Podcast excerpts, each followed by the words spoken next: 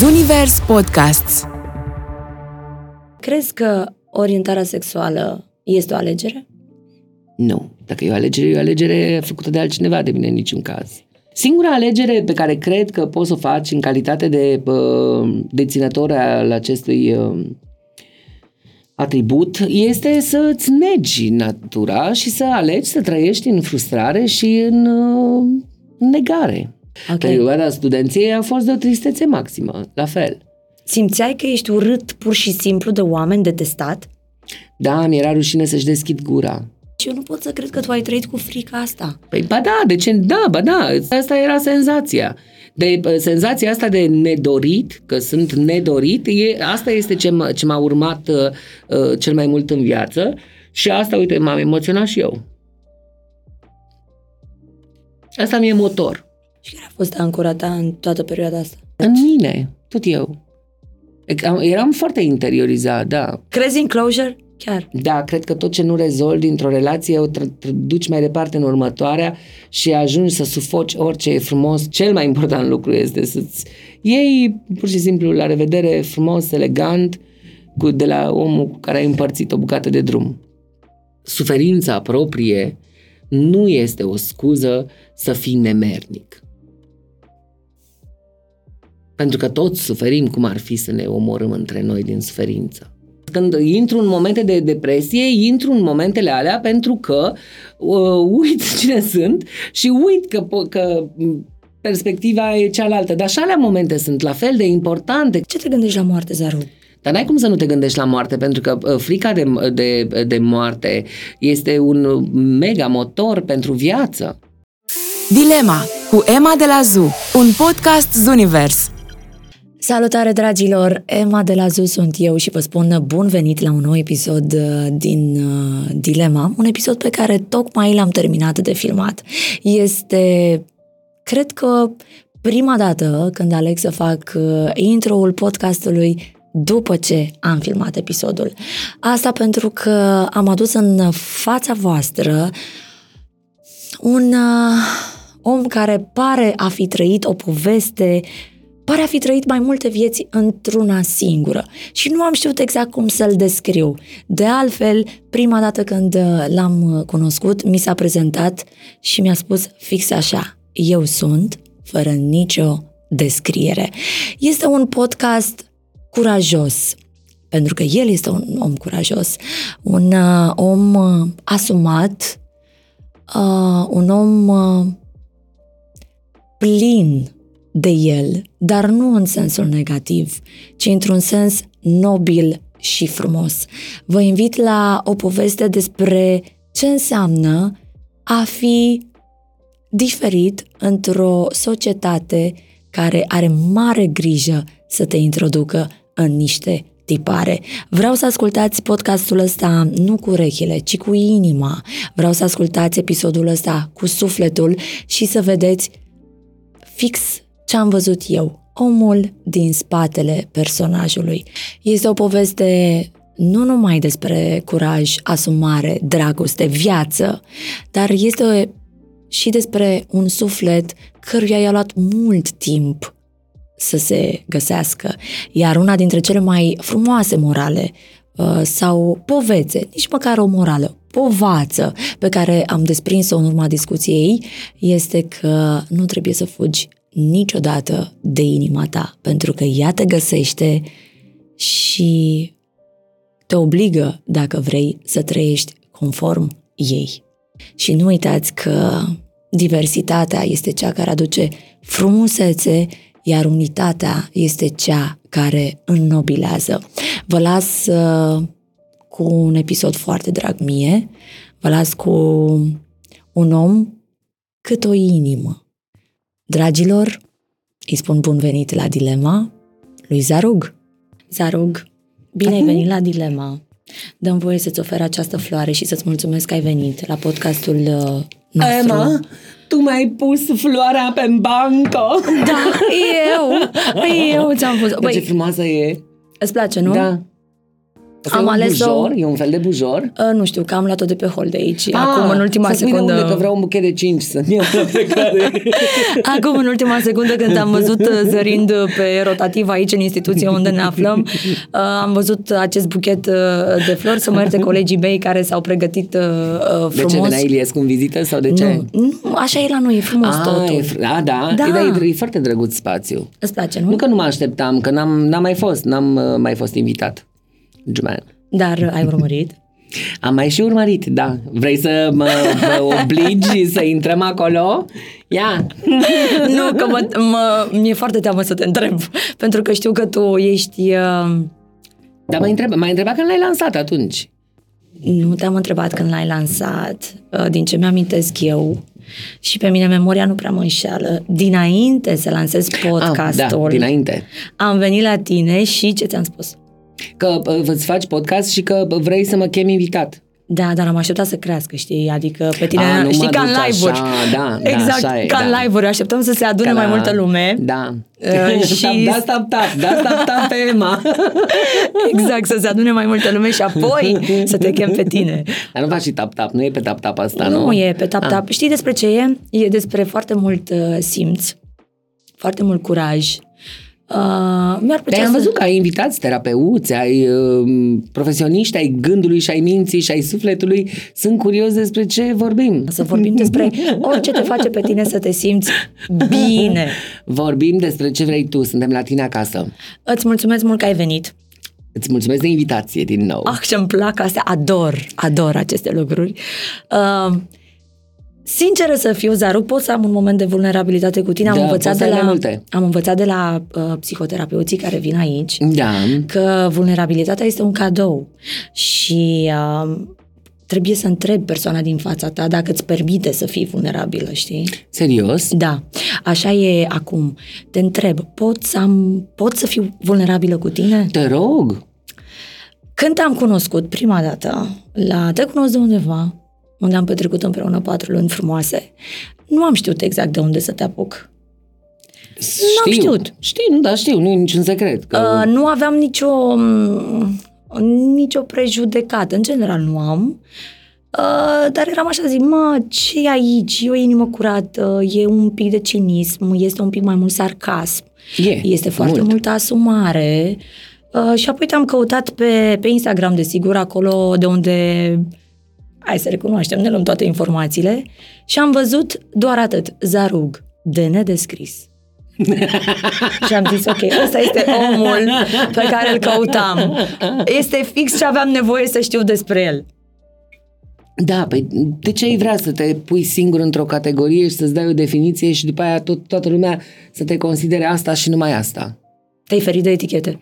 Mă feresc în continuare de etichete, de-aia uh, sar toate pârleazurile pe care pot să le sar, pentru că nu vreau să fiu perceput de public în primul rând, că până la urmă am devenit persoană publică, numai într-un anumit fel și uh, toată lumea să se aștepte de la mine să fac numai un anumit lucru. Și astăzi am postat, de exemplu, m-am postat cântând, într-un moment de vulnerabilitate pentru care n-am cerut voie uh, publicului, că n-aveam cui, că n era totuși la mine acasă, eram în Instagram și uh, mi-a lăsat coment o tântălau că uh, vai ce, ce frumos, uh, aproape am plâns și multe de alea hăhăiel mă vine de râs. Și am, i-am, am restricționat-o. Pentru că uh, era clar că era unul din mm, oamenii care mă percep ca fiind un comediant și îl luase, îl luase, îmi luase de mers în derâdere, pe, nu pentru că ar fi fost comic, că nu era nimic comic, ci pentru că pur și simplu ea asta vrea să vadă de la mine, să o fac să râdă și nu. Foarte bine, dar nu numai atât. Și atunci eu mă feresc uh, să interacționez cu genul ăsta de oameni și le arăt permanent că fac și aia, fac și aia, fac și aia. Și când se gândesc că s-au obișnuit cu mine, vin și le sparg filmul și fac altceva. și tot așa. Și le mai dai ceva. Da. Adevărul e că eu am ascultat uh, bucățica de piesă pe care ai cântat-o și pe care ai interpretat-o absolut fabulos și cred că pot să îndrăznesc să vorbesc despre muzică uh, și nu neapărat despre muzica aia în note. Că eu nu, nu- nu apreciez un artist în funcție de ambitus, de note, de performanță, ci de simț. A, tu vorbești de range. Cred că da. Nu, ăla e bucățica de piesă. Nu, bucățica de piesă pe care ai Courage, cântat-o. care am pus-o azi?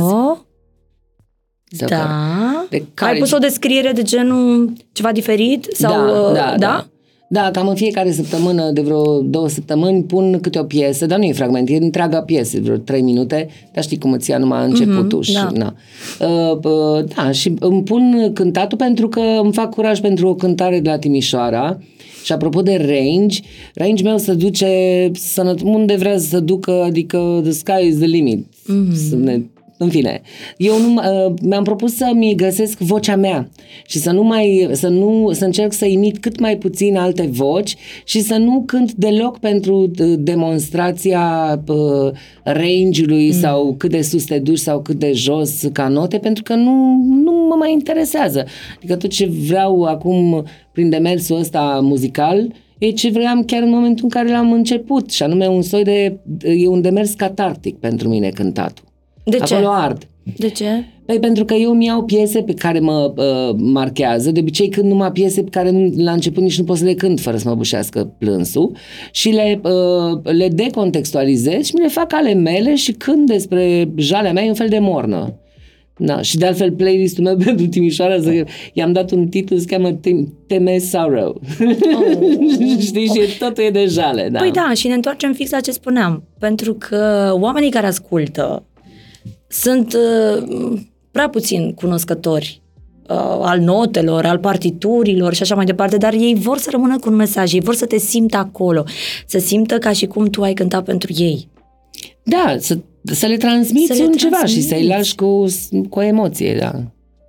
Nu, asta sper că fac. Bine, pe înregistrări recunosc că nu, eu nu sunt mare fan Eu nu pot. înregistrări. Eu nu pot să cânt în studio. Am, mi-a fost foarte ușor să cânt în studio, dar p- că să cânt în studio, gen că făcând abstracție că e studio, l-am rugat să nu mă întrerupă. Știi cum e în studio? Mm, da. bucată, când zice nu. Deci mă lași să o cânt cum o cânt în live și vedem după aia ce de făcut, nici efecte pe voce nu am vrut să-mi pun, adică nu, să-mi modifice vocea, să o treacă prin, cum se cheamă la audio tune sau cum dracu îi Audio-tune, spune. da. Deci nu, n-am vrut.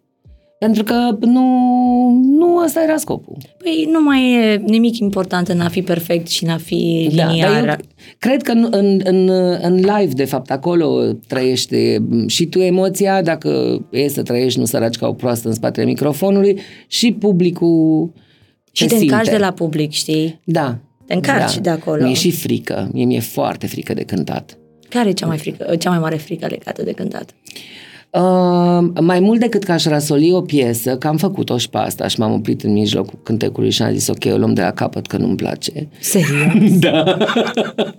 da.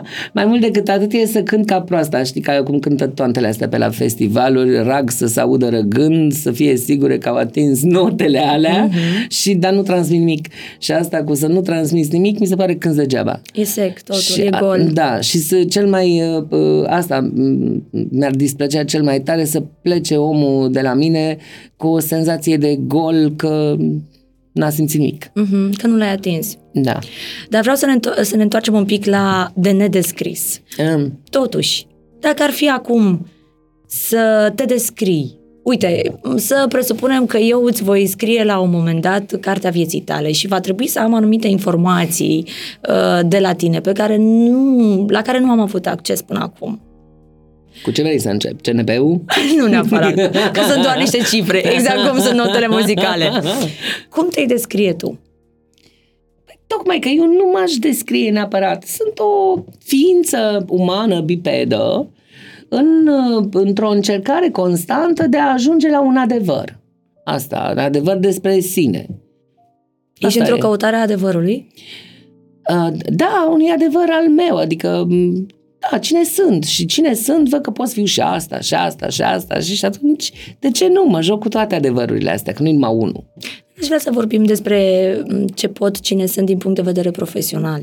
Eu vreau să ajung la omul din spatele Mm. personajului. Păi da, sunt foarte legate, uh, m, sunt foarte legate una de alta, profesional și uh, personal. Când făceam modă, de exemplu, eram designer. Atunci nu aveam nicio problemă să mă definesc ca designer, strict și nu mă interesa neapărat uh, altceva. Și viața mea privată era uh, o extensie destul de timidă a activității profesionale pentru că aia de fapt era cine eram eu. Și de ce timidă? Păi pentru că mi ocupa foarte mult timp partea profesională. Aia era, aia era de, de fapt, îmi concentram, toată atenția mea era concentrată pe ceea ce făceam profesional. Pentru că acolo simțeam că trăiesc, de fapt. Acolo te simțeai apreciat? Nu, nici măcar. Era foarte frustrant pentru că rezultatele mele, deși da, am primit premii, chestii, dar rezultatele financiare, să zicem, erau mult sub nivelul energiei investite și a mijloacelor puse în, în mișcare și tot dacă mu. Și că o bună perioadă de timp, eu am crezut că Zarug... Da, e, e... pe poreclă. Exact. Nu, e numele meu de familie. Dar din ce origini se trage? E armenesc, zice taica meu, dar eu nu am găsit numele Zarug la armeni, mai degrabă l-am găsit la evrei. Nu știu, mă aștept, aș vrea să suspectez o poveste dintre asta, știi, cu uh, fugit din, din țară, cu schimbat nume, cu inventat trecut armenesc al unor evrei ca să scape de uh, ăsta de prigonire vremea naziștilor, habar n-am, mi-ar plăcea să existe genul ăsta de dramă în, uh, de poveste. De o, poveste din partea bunică mi așa pe dramă știu, am habar. E destul de clar. Adică? Ma, mama lui taică mi era din familie de chiaburi și când au venit ăștia la putere comuniștii, le-au distrus viețile, practic. Na, trebuie să o scoată din școală, că nu mai avea voie să studieze, că nu era de origini sănătoase și uh, au fost deportați. Vorbești de bunica final, ta. De bunica mea, da. Uh-huh după aia, într-un final, întors în țară, a trebuit să-și, după ce s-a măritat, să o, să o înfieze pe soră sa, ca soră sa să poată face școală, că nu aveau voie să facă școală dacă erau de origine nesănătoasă. Așa era denumită? Așa, da, asta era eticheta? gen, dacă mm-hmm. nu erai din proletar, erai de origine nesănătoasă și nu mai aveai drept decât la cele patru clase și atât. Bunicii tăi fiind uh, din Botoșani? Da, din Botoșani, județ Botoșani, pe acolo, prin zonă, da. Eu cred că tu nu ai nevoie să inventezi uh, o poveste. Dar nu inventez, mi-o inventez ment, nu spun că ar fi penibil și psihopat să-mi inventez o poveste cu spion și schimbat identități. Dar mi-ar plăcea cumva, că n-am, n-am înțeles niciodată clar asta cu armenii, deși ei vorbeau armeană, erau implicați în comunitate, bunica mi-a înmormântat în cimitirul armenez, dar n-am găsit numele de Zarug la armeni. Poate să chema altfel, nu știu. Zarugian, uh, habar n-am. E bunicul din partea... Tai, lui taică meu. Uh-huh. Da. Și ce, le, ce relație ai avut tu cu, cu ei, în afară de lucrurile astea pe care ți le-au povestit? Cu bunica mea din partea taică, lui cu taică meu, cu bunica mea din partea tatălui meu n-am avut o relație de care să-mi amintesc, e numai ce mi s-a povestit, pentru că a murit foarte, când eram foarte mic, uh-huh. cred că aveam 2 sau 3 ani, într-un accident de mașină foarte grav în care au fost implicați jumate din familie. Se duceau, nu știu, la o petrecere de familie cu două mașini și în mașina în care era bunica meu a, nu, au făcut un accident și toți din mașină au pățit câte ceva, s-au trezit prin spitale care s-au mai trezit. Și atunci asta îmi termină povestea despre bunica meu pe care să o fi trăit habar, dar tot nu mi-amintesc la trei ani. Mm-hmm. Am în minte o poză uh, cu el care mă ține în brațe în, uh, pe pat în, uh, cu toți nepoții și eu eram hopamitică, că eram mic să stau singur în fund și sprijinit așa în fața lui. Asta e amintirea. În ce emoții stresește? Tandrețe. Dar mm. în ce afecte poți să dezvolți față de o poză și amintiri de la alții? Un cuvânt atât de rar, tandrețe? Da, e. Spuneam de faptul că tu nu ai nevoie să speculezi vreo poveste, nici, cu, nici dacă te duci generații în urmă, pentru că mie mi se pare că tu ești genul de om care a trăit mai multe vieți într-una singură. Și de fiecare dată, cu fiecare capitol, tu ai venit parcă și mai plin. Bă, nu, nu la cântarul- asta mă refer, înțeleg. înțeleg sarcasmul și cinismul pe care eu le apreciez foarte mult la o persoană uh, și la tine îndeosebi. Bă, Să, să știi că eu mă simt destul de sărac în povești. De altfel, pă, dacă ar fi fost, uite, de exemplu, să mă definez ca artist, aș fi avut o reticență în a, în a face asta, pentru că nu mă simt suficient de trăit pentru, știi? Adică nu am toată ideea aia romantică despre artistul un pic chinuit uh, și care trece prin multe mă rog, evenimente, experimente, cum vrei să le spui, și care să-i creeze un bagaj, un corolar, știi, un... No. Deci, da, mă simt uh, sărac, dar uh, cred, cred că am totuși na, niște povești în plus față de alții, că sunt și mai bătrân. Nu cred că are legătură cu vârsta și nu cred că are legătură cu uh, cantitatea de povești, ci cu trăirile uh, din uh, ele. Și vreau să o luăm așa un pic cu începutul, să ne întoarcem un pic în timp. Oh, și tu vrei să mergi la Botoșani? Am mai fost la Botoșani. Da, cum e la Botoșani? Spune-mi despre Zaruc din Botoșani. Zaruc din Botoșani, p- cred că sunt vreo doi zarugi din Botoșani, dacă e să vorbesc de perioade diferite. În, în copilărie eram, uh, eram destul de, ex, destul de, eram foarte exprimat, eram imposibil de exprimat, eram tsunami. Pentru că uh, nu mi era frică, nu simțeam frică pentru nimic. Eram de la bătăuș până la îmbrăcată în rochiță câteodată ca să mă, ca așa mă distram. Uh, și există și acel zarug uh, post-puber adolescentin care devenise destul de taciturn și destul de închis pentru că își dădea seama că nu prea cadrează cu peisajul și că nu se regăsește în cam nimic din ce e în jur și nu înțelege de ce e așa și nu altfel, neexistând cuvântul gay măcar pe vremea aia. Pentru că vorbim despre perioada Vorbim comunistă. de nu, comunist, nu adolescența, nu chiar așa bătrân fă.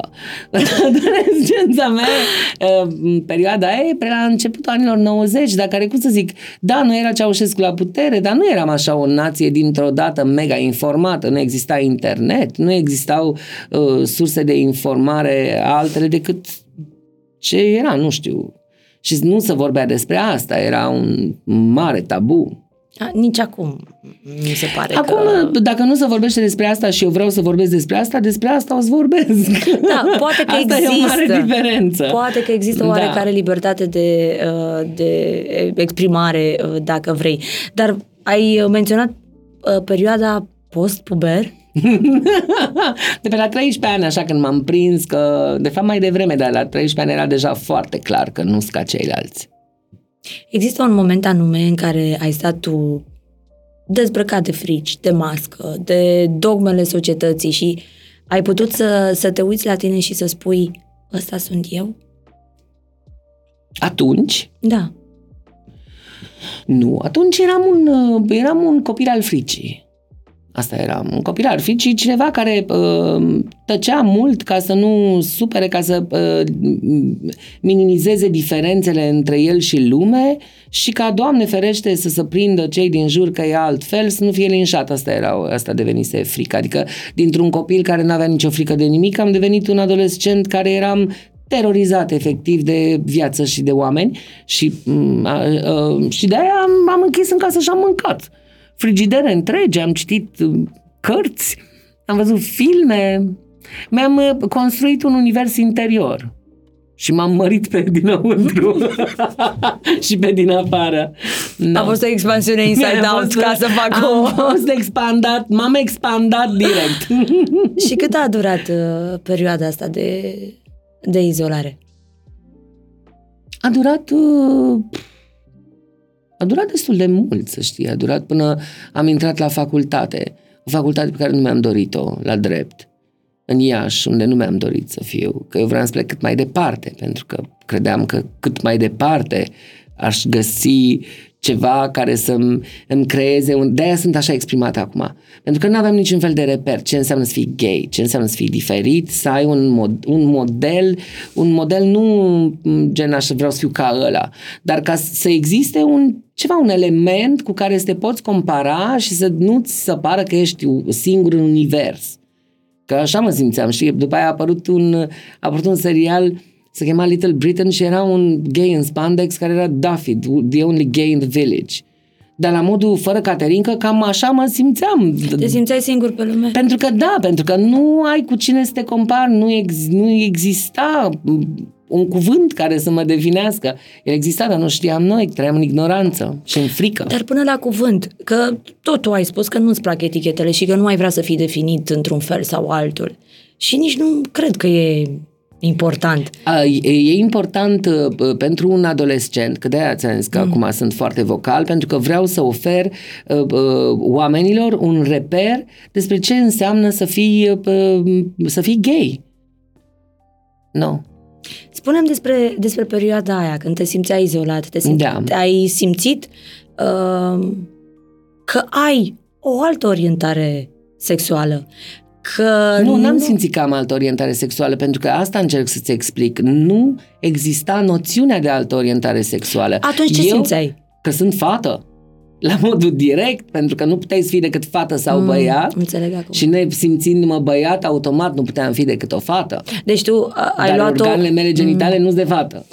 Deci, efectiv, psihicul tău și senzațiile din interiorul tău și tot universul exact, tău... Exact, da au pornit de, de super, de la prima linie cumva. Da.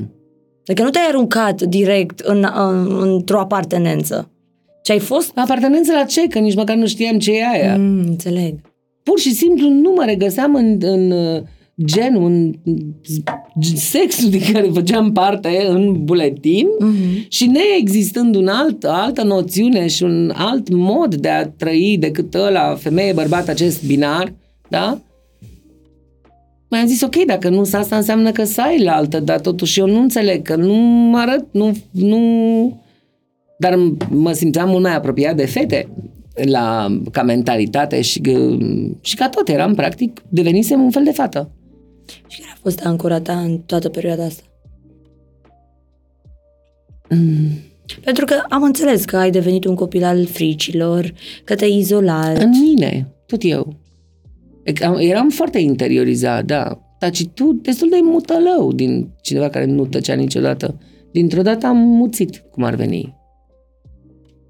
Și ancora mea au fost exact din, din ce mi-am tras seva. Filme, cărți, tot universul la interior, care, uh, da, ok, e traumatizant și care mă face destul de imposibil la vârsta adultă, gen, inclusiv psihiatric probabil, dar uh, în același timp uh, m-a îmbogățit teribil. E adevărat. Da. Dar și mi-a ce dezvoltat preț? o... Uh, cu prețul unei liniști, probabil, a unui uh, sentiment de siguranță. Asta.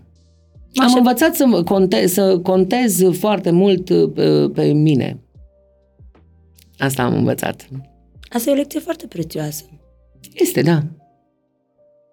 Dar atunci, în, în perioada asta de, de regăsire despre care vorbim, uh, spune-mi cum era atmosfera la tine acasă? Ai avut vreodată vreo discuție cu un adult legată de ceea ce simți? Nu, niciodată mi era atât de frică să deschid gura de să vorbesc despre asta. Dar credeam, speram de altfel în, uh, undeva în profundul meu că uh, familia mea, pentru că familia este obligată cumva prin toate familia, da, prin fi însuși numele, da, directă, să, uh, să intervină pentru că să-și dea seama că ceva nu e în regulă. Nu. No. Și i-am învinovățit pe ai mei, da, recunosc. I-am învinovățit pentru că au greșit din punctul ăsta de vedere. Am trăit cu toții cu capul în nisip ca să nu uh, ne deranjăm reciproc. Asta este sentimentul tău? Da, da. Te-ai simțit abandonat? Sau uh, neauzit? Sau nevăzut? Da, de multe ori. Uh, uh, îmi și convenea cumva, știi? Pentru că uh, mă... Uh, uh, îmi, îmi, conve- îmi și convenea, parțial îmi convenea să, să, mă, să mă simt invizibil, știi? Că atunci, nevăzându-mă, nu vedeau nici ce vreau să ascund. Dar asta nu, știai probabil că asta nu o să meargă la infinit. Uh, mergea atunci. No. Da, n-aveai de unde să știi unde, unde uh, duce viața. Cam multă maturitate legată de um, un lucru atât de delicat, într-o perioadă în care, exact cum ai spus și tu, nu se cunoșteau termeni, nu aveai repere, nu aveai grup de suport, nu aveai comunitate. Da, nici măcar nu i-aș spune nematuritate, cred că pur și simplu intervine simțul de uh, instinctul de supraviețuire. Despre asta e vorba, e un instinct animalic primar de a te apăra și de a-ți, de a-ți um, um, consolida poziția înainte să faci vreo greșeală strategică. Este uh, Asta, a, așa e, da. Instinct, animal. Și sunt un dita animalul. Eu de multe ori glumesc și spun că sunt un securist, dar nu sunt securist. Um, dacă aș fi un animal, nu știu ce animal își face strategii. Nu, tot om. Cred că restul animalelor nu trec așa prin uh, Dar sunt, uh, sunt, pot deveni feroce, da. Și astea sunt, uh, asta e datorită background-ului meu, da. Acum reușește un copil să supraviețuiască, oricât de uh, instinct al supraviețuirii ar avea, ar avea, cum reușește un copil în cea mai delicată perioadă a vieții lui, simțindu-se abandonat și nevăzut, să-și urmeze totuși viața, așa cum e ea la perioada aia, cu uh, cursurile, cu liceu. Oh, pf, uh, greu. Pe, uh, învățam la ce îmi plăcea, mă pierdeam foarte mult. Eu am fost la, am făcut un profil umanist în franceză, engleză, bilingv și uh, practic uh, mi-a dezvoltat și mai tare fantezia, știi că uh, în fiecare carte era o altă viață trăită, practic. Orice film, orice personaj, toate erau, erau moduri de a, de a trăi alte vieți, mm. pentru că oricum a mea era complet de netrăit. Dar, da, așa, muzică, gen, da, asta făceam. Da, ai simțit ah, care că... la 13 ani, dintre astea. Ah, rebeliune din asta. Da, dar nici măcar nu a fost mare rebeliune, că m-am dus la tagă să-i cer țigară într-o seară, că pusesem pariu cu un amic din fața blocului, că mai ieșeam din când în când așa, rar, foarte rar. N-aș. Dar din ce punct de vedere crezi că au, găs- au greșit ai tăi? Doar pentru că nu au comunicat și că s-au prefăcut că totul este în regulă și că da, cred că uh, rolul uh, esențial al, un, uh, al unor părinți este acela de a se asigura că ai lor, copilul lor um, e bine. Și tu nu erai. Nu. Nu. Dar sunt, nu. Aia e, a fost, a trecut, trecem mai departe. Ne rezolvăm problemele, ne învățăm lecțiile și ne facem uh, bine sau măcar încercăm, știi, dar e, uh, e limitativ și, și uh, m-am și săturat să tot dau vina pe părinți că au fost cum au fost. Că, pentru că după aia dacă schimb optica și mă gândesc din punctul lor de vedere, nu e o fericire nici pentru ei. Viețile lor sunt la fel de fucked up ca a mea. Mă și ei la... cu părinții lor au avut și părinții lor erau vai de steaua lor psihic fim serioși. Nu mă gândeam la a-i învinovăți, că pe de-o parte îți dau dreptate în ceea ce ai spus, știi? Pentru că mi se pare că atât în situația ta, cât și în situația multor altora, da. părinții au făcut ce au crezut ei de cuvință. Cu Părinții ceea ce mei, au știut. de exemplu, au avut amândoi uh, părinți extrem de autoritari, gen, generația de părinți de care uh, erau foarte contr- control freak. Mm-hmm. No. Și uh, uh, automat, când nu există noțiune de parenting, nu există, nu exista nici parenting pe, în anii 70-80 în România, cine dracu vorbea despre asta? Era important să ai ce pune pe masă și să nu te afecteze după aia accidentul de la Cernobâl. Care parenting, știi? Ei mei au crezut că sunt părinți buni dacă sunt, fac opusul părinților lor. Adică să fie mai blânzi. Adică să fie, da, să ne acorde foarte multă libertate. Și, uh, pe de o parte, da, m-am simțit uh, uh, abandonată, pe de altă parte, am avut, am avut parte de foarte multă libertate. Și mie nu mi s-a spus nu de cele mai multe ori. Pentru că am fost uh, lăsat uh, să, să fac cum cred, inclusiv uh, fumatul. Sigur că asta e o prostie, fă, ați greșit, tântălăi dracului. Fumatul nu trebuia să mi-l permiteți. Dar acum uh, a existat o discuție în sensul ăsta între adultul Zarug și uh, părinți?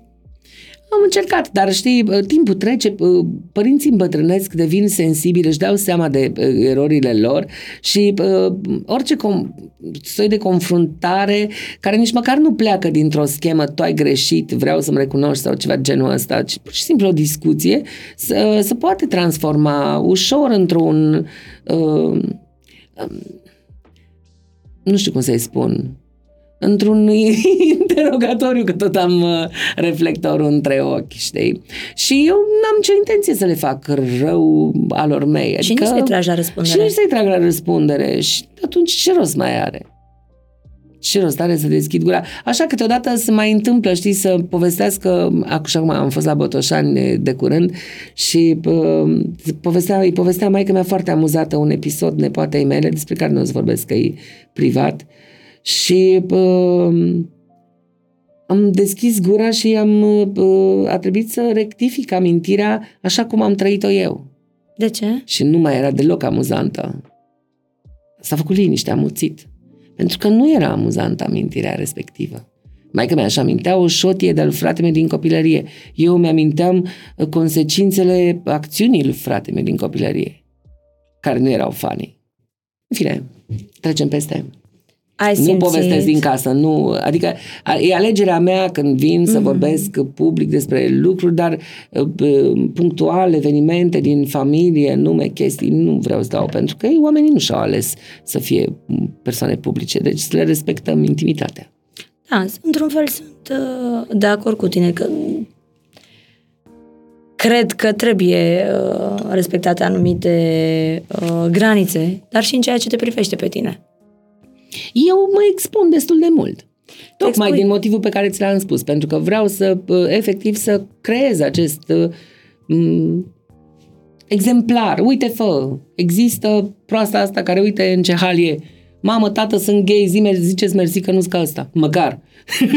Dacă e să luăm măcar mm-hmm. așa. Mm-hmm. Da. Să, de, să fiu un, un, un reper, un ceva, o referință. Dar crezi că orientarea sexuală este o alegere? Nu. Dacă e o alegere, e o alegere făcută de altcineva, de mine în niciun caz.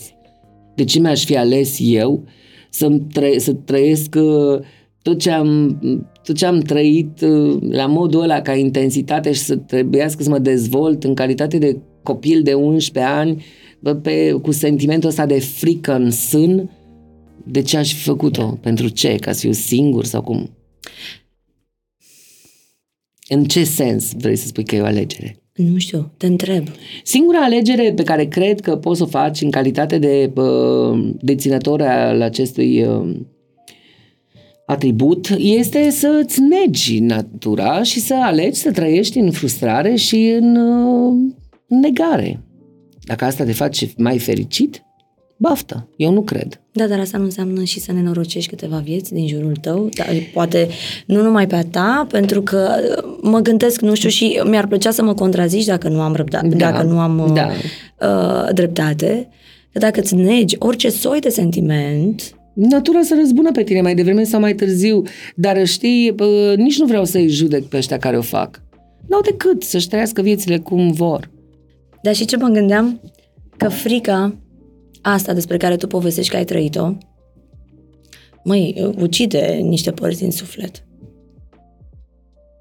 Da, sunt de acord. Dacă nu le ucide, oricum le bagă într-o stare de latență, știi, ca un, un, un germene de ceva care rămâne acolo până când, na, ori seacă tot, moare, ori îi dai la un moment dat ceva, îl hidratezi, îl, îi dai nutrienți și crește iar ceva și te paralizează cu totul. Mm. Până la un punct. Adică, din nou, vorbind de mine strict, da, deci mi-am negat această parte a vieții mult, mult timp, la vreun 23 de ani. Deci ceea ce deja regret, vorbim să știi. de 10 ani. Da, de oricum regret, pentru că a fost o, o, e o perioadă uh, foarte lungă și într-o perioadă esențială pentru dezvoltarea emoțională a unui, unui copil în devenirea în adult. Adică aș fi preferat să trăiesc toate prostiile, experimente, chestii în, la vârsta adolescenței, la vremea la care să trăiesc. Dar na, nu mi am uh, trăit atunci. Dar la un moment dat, când nu s-a mai, nu s-a mai putut și nu s-a mai putut, natura mea s-a dus acolo unde eram eu. Instinctiv și natural. Cu toată frica. Care a fost momentul în care ai simțit că nu mai poți? Și Terminasem facultatea, slăbisem uh, până la 69 de kilograme. Purtam măsura 46, care înseamnă un S, small. Uh-huh. Eram practic piele și os, oricum mă uitam în oglindă și mi spunea în, în continuu că sunt obez. Îmi controlam încheturile să nu care cumva să se îngroașe dintr-o dată. Eram dependent de metamfetamină pentru că era pastilă pentru slăbit și uh, cred că regenon îi spunea o chestie genul ăsta. Era, să luau pentru slăbit, nu știam că să luau recreativ. Dar le-am luat până am crezut că o să mor la un moment dat, pentru că îți dădeau niște haiuri dintre astea, ceva, nu-ți venea să mănânci. Nu, să anula foamea și îți dădea un hype de asta, adrenalină la maximum, mutai munții. Două ore, șase ore, o zi, două zile. După care îți venea să te arunci de la balcon, pentru că simțeai efectiv toată nefericirea pământului în tine. Că na, dezechilibru chimic. Mm-hmm.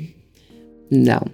Uh, deci, terminasem facultatea, urma să mă încadrez, să activez într-o meserie pe care nu mi doream deloc. Ce anume? Jurist sau avocat sau la insistențele maică mi la un moment dat magistrat, ceea ce ar fi fost de neconceput. Așa, nu aveam pe nimeni cu care, cu care să am o, să pot avea o discuție deschisă, nu, nu exista un, un ființă în jurul meu care să-mi știe acest uh, teribil secret care mă face să râd acum, așa, și nu aveam nici măcar, uh, cum să zic, păcăleala unei vieți. Aveam uh, niște prieteni foarte drăguți care îmi sunt și astăzi prieteni, dar care erau prieteni la baza lui frate meu, pentru că eu nici măcar nu mai făceam efortul să mă împrietenesc cu oameni pe barba mea. Și uh,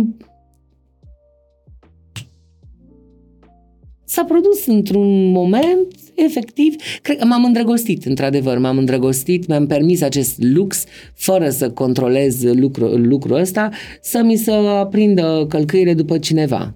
Un băiat, evident.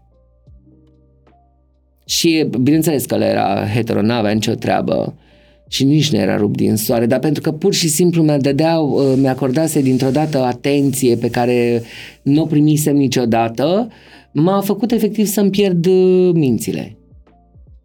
Și de acolo uh, să-mi doresc să-mi transform cu totul viața. Deci, dragostea, până la urmă... Da, da. Chiar dacă se traduce... Deci, ca da, să dacă reiau... vrei să vorbim romanțat, dragoste. Altfel, da, atunci era atenție. Vorbind, nu era, era atenție, dragoste. dar tu ai da. tradus-o ca fiind dragoste. Păi da, pentru și că frumos, da, și așa. Ok, da. Chiar okay. dacă nu e sănătos. Hai nu să luăm era ca... sănătos, nu era Corect. niciun caz, dar multe nu sunt sănătoase în dragoste, să ne înțelegem. Da, dragostea nu trebuie să fie niciun fel. Dragostea trebuie să fie pur și simplu. Vorbim de anii studenției, când tu ai plecat din, uh, din Botoșani. Vorbim chiar după ce am terminat facultatea. Okay. Perioada studenției a fost de o tristețe maximă, la fel. Simțeai că ești urât pur și simplu de oameni detestat? Da, mi era rușine să-și deschid gura. Pentru că nici vocea mea nu chiar urlă bărbăție. Oh, oh. Știi? Și atunci era, aveam momente în care pur și simplu nu n-aș fi deschis gura. Fapt pentru care mi s-a dus faima că sunt arogant, pentru că uh, eram, eu de fapt eram îngrozit de ideea de a deschide gura și de a vorbi ceva ca toată lumea să, să prindă că ăsta e mai decât băiat. Gen. Mm. Deci, practic, te Și eu jucam, da, eu nu, nici măcar nu jucam arogant, dar uh, eram ca un om care merge printr-un tunel, nu vede stânga-dreapta.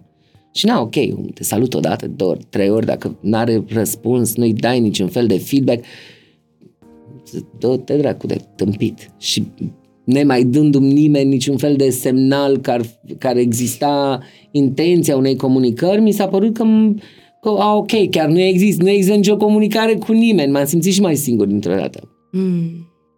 Da. Singurătatea este... Am mâncat, am mâncat mult. Asta a fost uh, resortul tău? Da, asta a fost resortul meu, să mănânc mult. Ceea ce da. probabil te-a dus și în, în alte în alt spectru al nemulțumirei. A, evident, pe era un, e un cerc vicios întotdeauna. Da, mâncam că eram nefericit și eram nefericit de cum arătam pentru că mâncam și tot așa. Și în momentul în care am slăbit și tot nu eram mulțumit de cum sunt, știi? Adică era... Mm, atunci mi-a a fost declicul ăla că, băi, tot dracu, chile, nechile, nu asta e problema, hai să nu ne mai prefacem. Mm, deci ăla a fost un moment, un alt moment în care... Dar au cam coincis toate, știi? Mm-hmm. Mm-hmm. Aș vrea să ne întoarcem la... La uh, ce? La prima dragoste. Pentru că dragostea este prima... cel mai frumos sentiment de pe planeta Pământ și tu nu ai cum să mă contrazici la ce inimă știu eu că ai. Eu nu, nu te contrazic, doar că uh, retrospectiv uh, privind toată situația, nu numai că nu vorbim de dragoste în sensul ăla romantic, dar e chiar ridicol tot. Da, dar nu, când, nu vreau să povestești un... cu inima de acum, deci povestește cu inima de atunci. Inima de atunci era p- p- era setată să petreacă cât mai mult timp în compania unui băiat care îmi dădea foarte multă atenție într-un mod în care nu se mai întâmplase până atunci și care mă făcea pe mine să sper că ar putea fi între noi mai mult decât era, și anume o prietenie. Și aia până la un punct că și el a fost destul de pervers, dacă e să o gândesc din nou în, în retrospectivă. Pentru că îl flata foarte tare și pe el atenția primită de la mine uh-huh. și deși era devenise destul de clar dinamica noastră, uh, îl flata și nu, nu făcea el demersul să rupă pisica în două, spun, fă, uite care treaba. Noi doi suntem prieteni și cam așa o să murim dacă, nu, dacă te potolești, dacă nu, nu te caută-te. A, deci te-a ținut acolo. M-a ținut prins, da, în acea um, vrajă, da. Din diverse motive, nu știu care îl privesc, că nici nu mai vorbim, dar nu mai vorbim nu că ne-am certat, ci pur și simplu ne-a îndepărtat viața. Da. Cu toate că tu îmi povestești acum uh, prin filtrul rațiunii, uh, eu știu că despărțirea de el sau putem vorbi de respingere?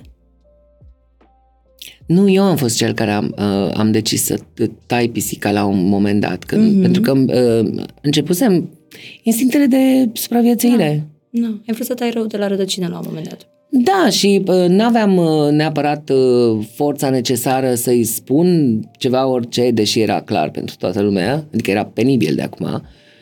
Eram ca o, ca o proastă, gen, totul era diferit față de mine. Eram această, acest monstru de cinism și sarcasm cu toată lumea, mai puțin cu el.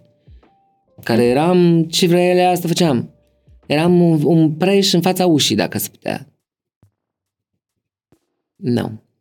Crezi că ai uh, încercat să vezi în el tot ce, ți-a, tot ce ți-a lipsit în anii ăia de izolare? Evident că l-am încărcat cu foarte multe valențe, pe care, uh, de altfel, uh, mă îndoiesc că chiar le avea.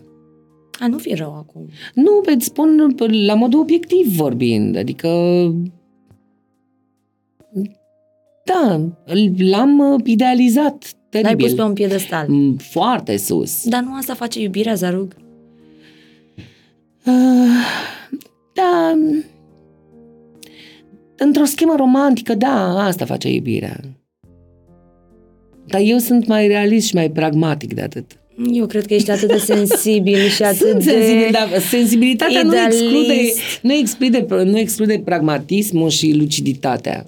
Bine, să le lăsăm pe aceste două, da. aceste două din urmă și să ne întoarcem la uh, acest punct de, de referință din viața ta. Să ne întoarcem la acest punct de referință da. din viața ta, care te-a făcut să ai o decizie, ce ți-a influențat tot parcursul vieții.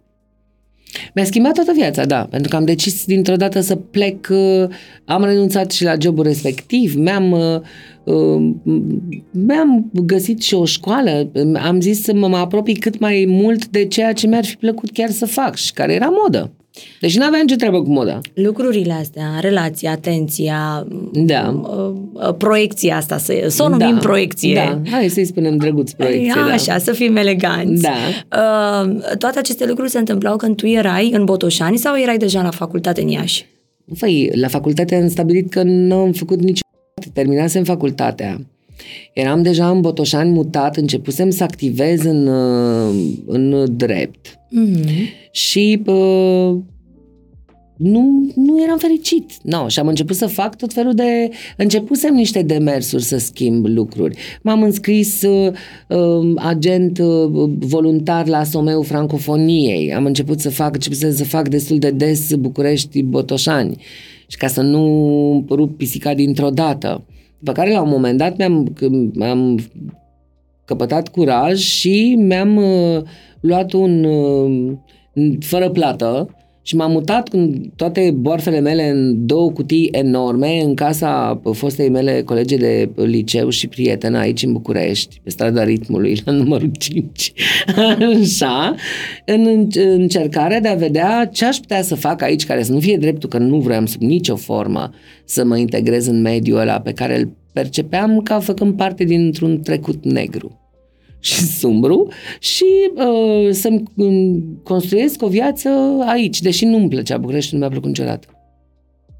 Dar era departe de Botoșan și oricum e realist vorbind orașul care îți oferă cam cele mai multe perspective în această țară centralizată. Ce tu ești bucureșteancă? Nu, sunt no. gălățeancă. Da, poftim. Ce ai părăsit uh, Botoșaniu da. cu gânduri de o nouă viață aici. Ce credeai că te așteaptă aici? Nu știu, oricum, speram să fie ceva ok, uh, uh, ok, uh, nu mă așteptam la ceva excepțional, dar mă gândeam la ceva un ok și un mediu în care să mă pot pierde mai ușor, pentru că în, în Botoșani, pe fiindcă orașul era mai mic, mm-hmm. eram și mult mai vizibil, plus familia din care vin, care e destul de cunoscut, adică cumva de, mereu aveam un fel de... Uh, am trăit întotdeauna într-un soi de notorietate, nu la nivelul ăsta, dar am avut-o mereu. Da. Numele. Și la... la și acest în... nume, Zarug. Mm-hmm. Mm-hmm. da. Și sperai Că... Și speram că în București aș fi unul din cei două milioane care își trăiesc viețile nederanjați de alții pentru că pot, pentru că e un furnicar sau cum vrei tu să-i spui, în care se desfășoară vieți paralele în același timp, fără să se intersecteze și nimeni nu crapă de, de capra vecinului, ca au alte probleme. Cumva încercai să fugi de tine? Încercam să îmi găsesc un mediu în care să pot să exist și să și fac ceea ce vreau să fac și anume să trăiesc, da? Nu să fug de mine. vreau, credeam că schimbarea uh, cea mai necesară era să schimb uh, uh, mediul, da, mediu, în primul rând.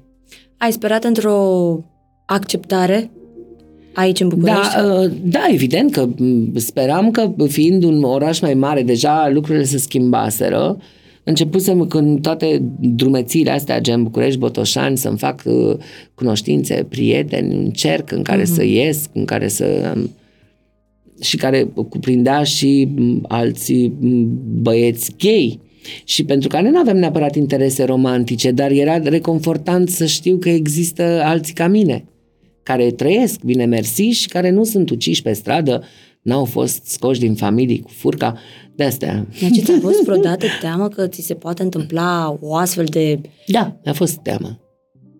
Da, mi-a fost teamă oricărui copil gay că trăiește prin această, trece prin această teroare că oricând ar putea fi, de exemplu, scos în stradă și alungat din familie, indiferent de cât de frage de vârstă are, pentru simplu fapt că nu e cum cred părinții lui că e el. Și sunt cazuri nenumărate. Cu unii am și vorbit, pentru că îmi scriu.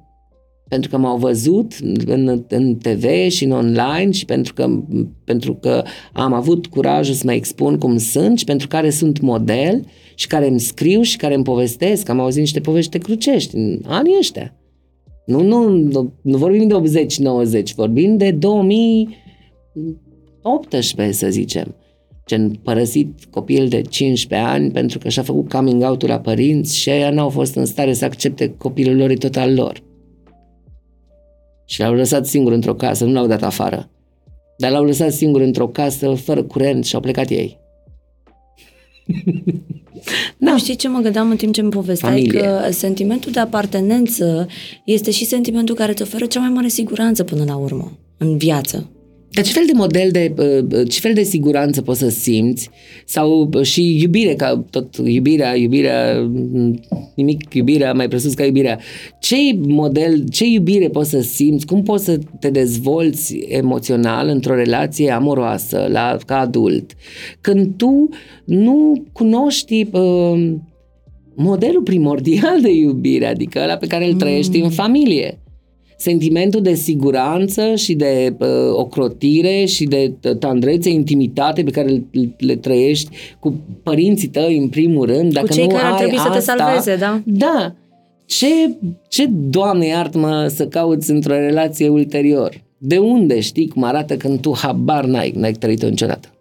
Dar tu vorbești uh, ca și cum mai știi despre această iubire. Păi eu, uh, da, nu, eu nu sunt un copil neiubit total. Sunt un, uh, pur și simplu, cum să zic, am, am fost iubit selectiv Ai simțit în asta? copilărie.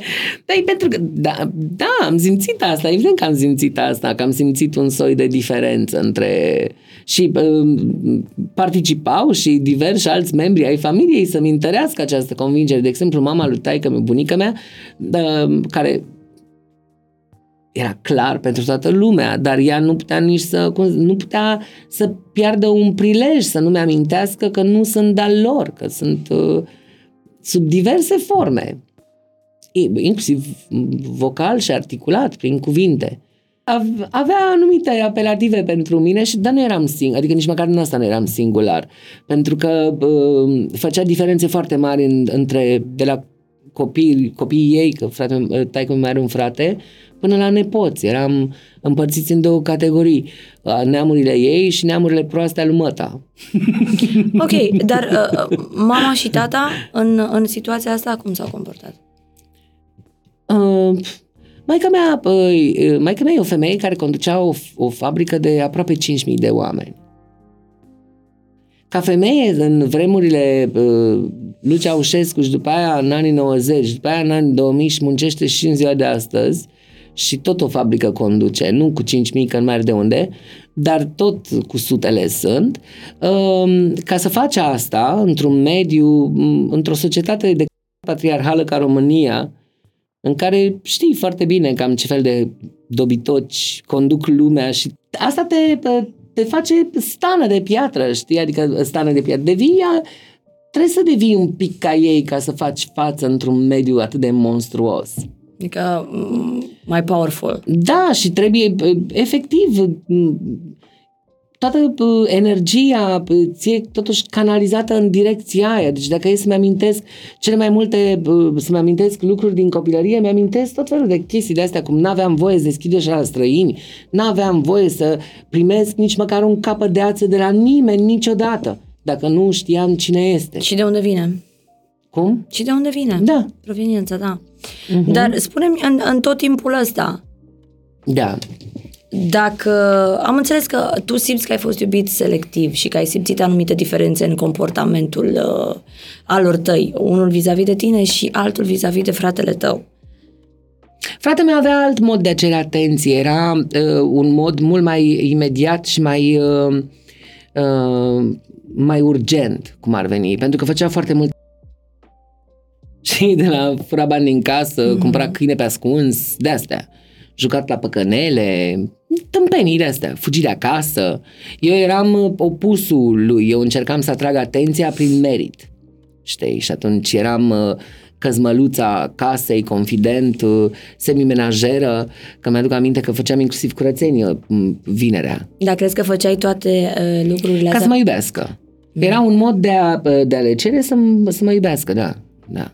Da, și ca Dar un... toți copiii fac asta, adică e din Se același poate. motiv. E pentru validare. Da. Ai simțit să plusezi din punct de vedere al eforturilor pe care le făceai acasă, pentru că știai în sinea Da. ta că urmează să Mă vii cu un simțeam coming foarte out? vinovat că nu sunt, uh, că n-am cum mm. să fiu vreodată ce cred ei că ar trebui să fiu și atunci încercam să compensez pe partea asta. De-aia am și acceptat să mă duc la ora de facultate de drept, n-am luptat mai mult să mă duc în București, nu în Iași, unde au- m-au trimis cu forța ca să-i fiu bonă lui frate meu. Da, asta e un lucru... De-aia m-au trimis la Iași, pentru că fratele meu e cu un an mai mare ca mine. Dar nu aveau, nu puteau risca să-l trimită pe tâmpitul ăla singur la facultate nesupravegheat. Și atunci eu am fost sacrificat, efectiv, ăsta este cuvântul. De altfel, eu trebuia să plec în... uh, Asta era cumva, asta era planul inițial, era ca în uh, clasa a 12 să mă mut în Statele Unite, unde trebuia să repet clasa 11 să fac a 12 să intru în facultate și să rămân acolo. Asta îți doreai tu? Asta era, pro- a fost chiar propunerea maică mi Și după aia și-a făcut niște socotări și s-a răzgândit. Dar de ce crezi că a vrut să plece atât de departe?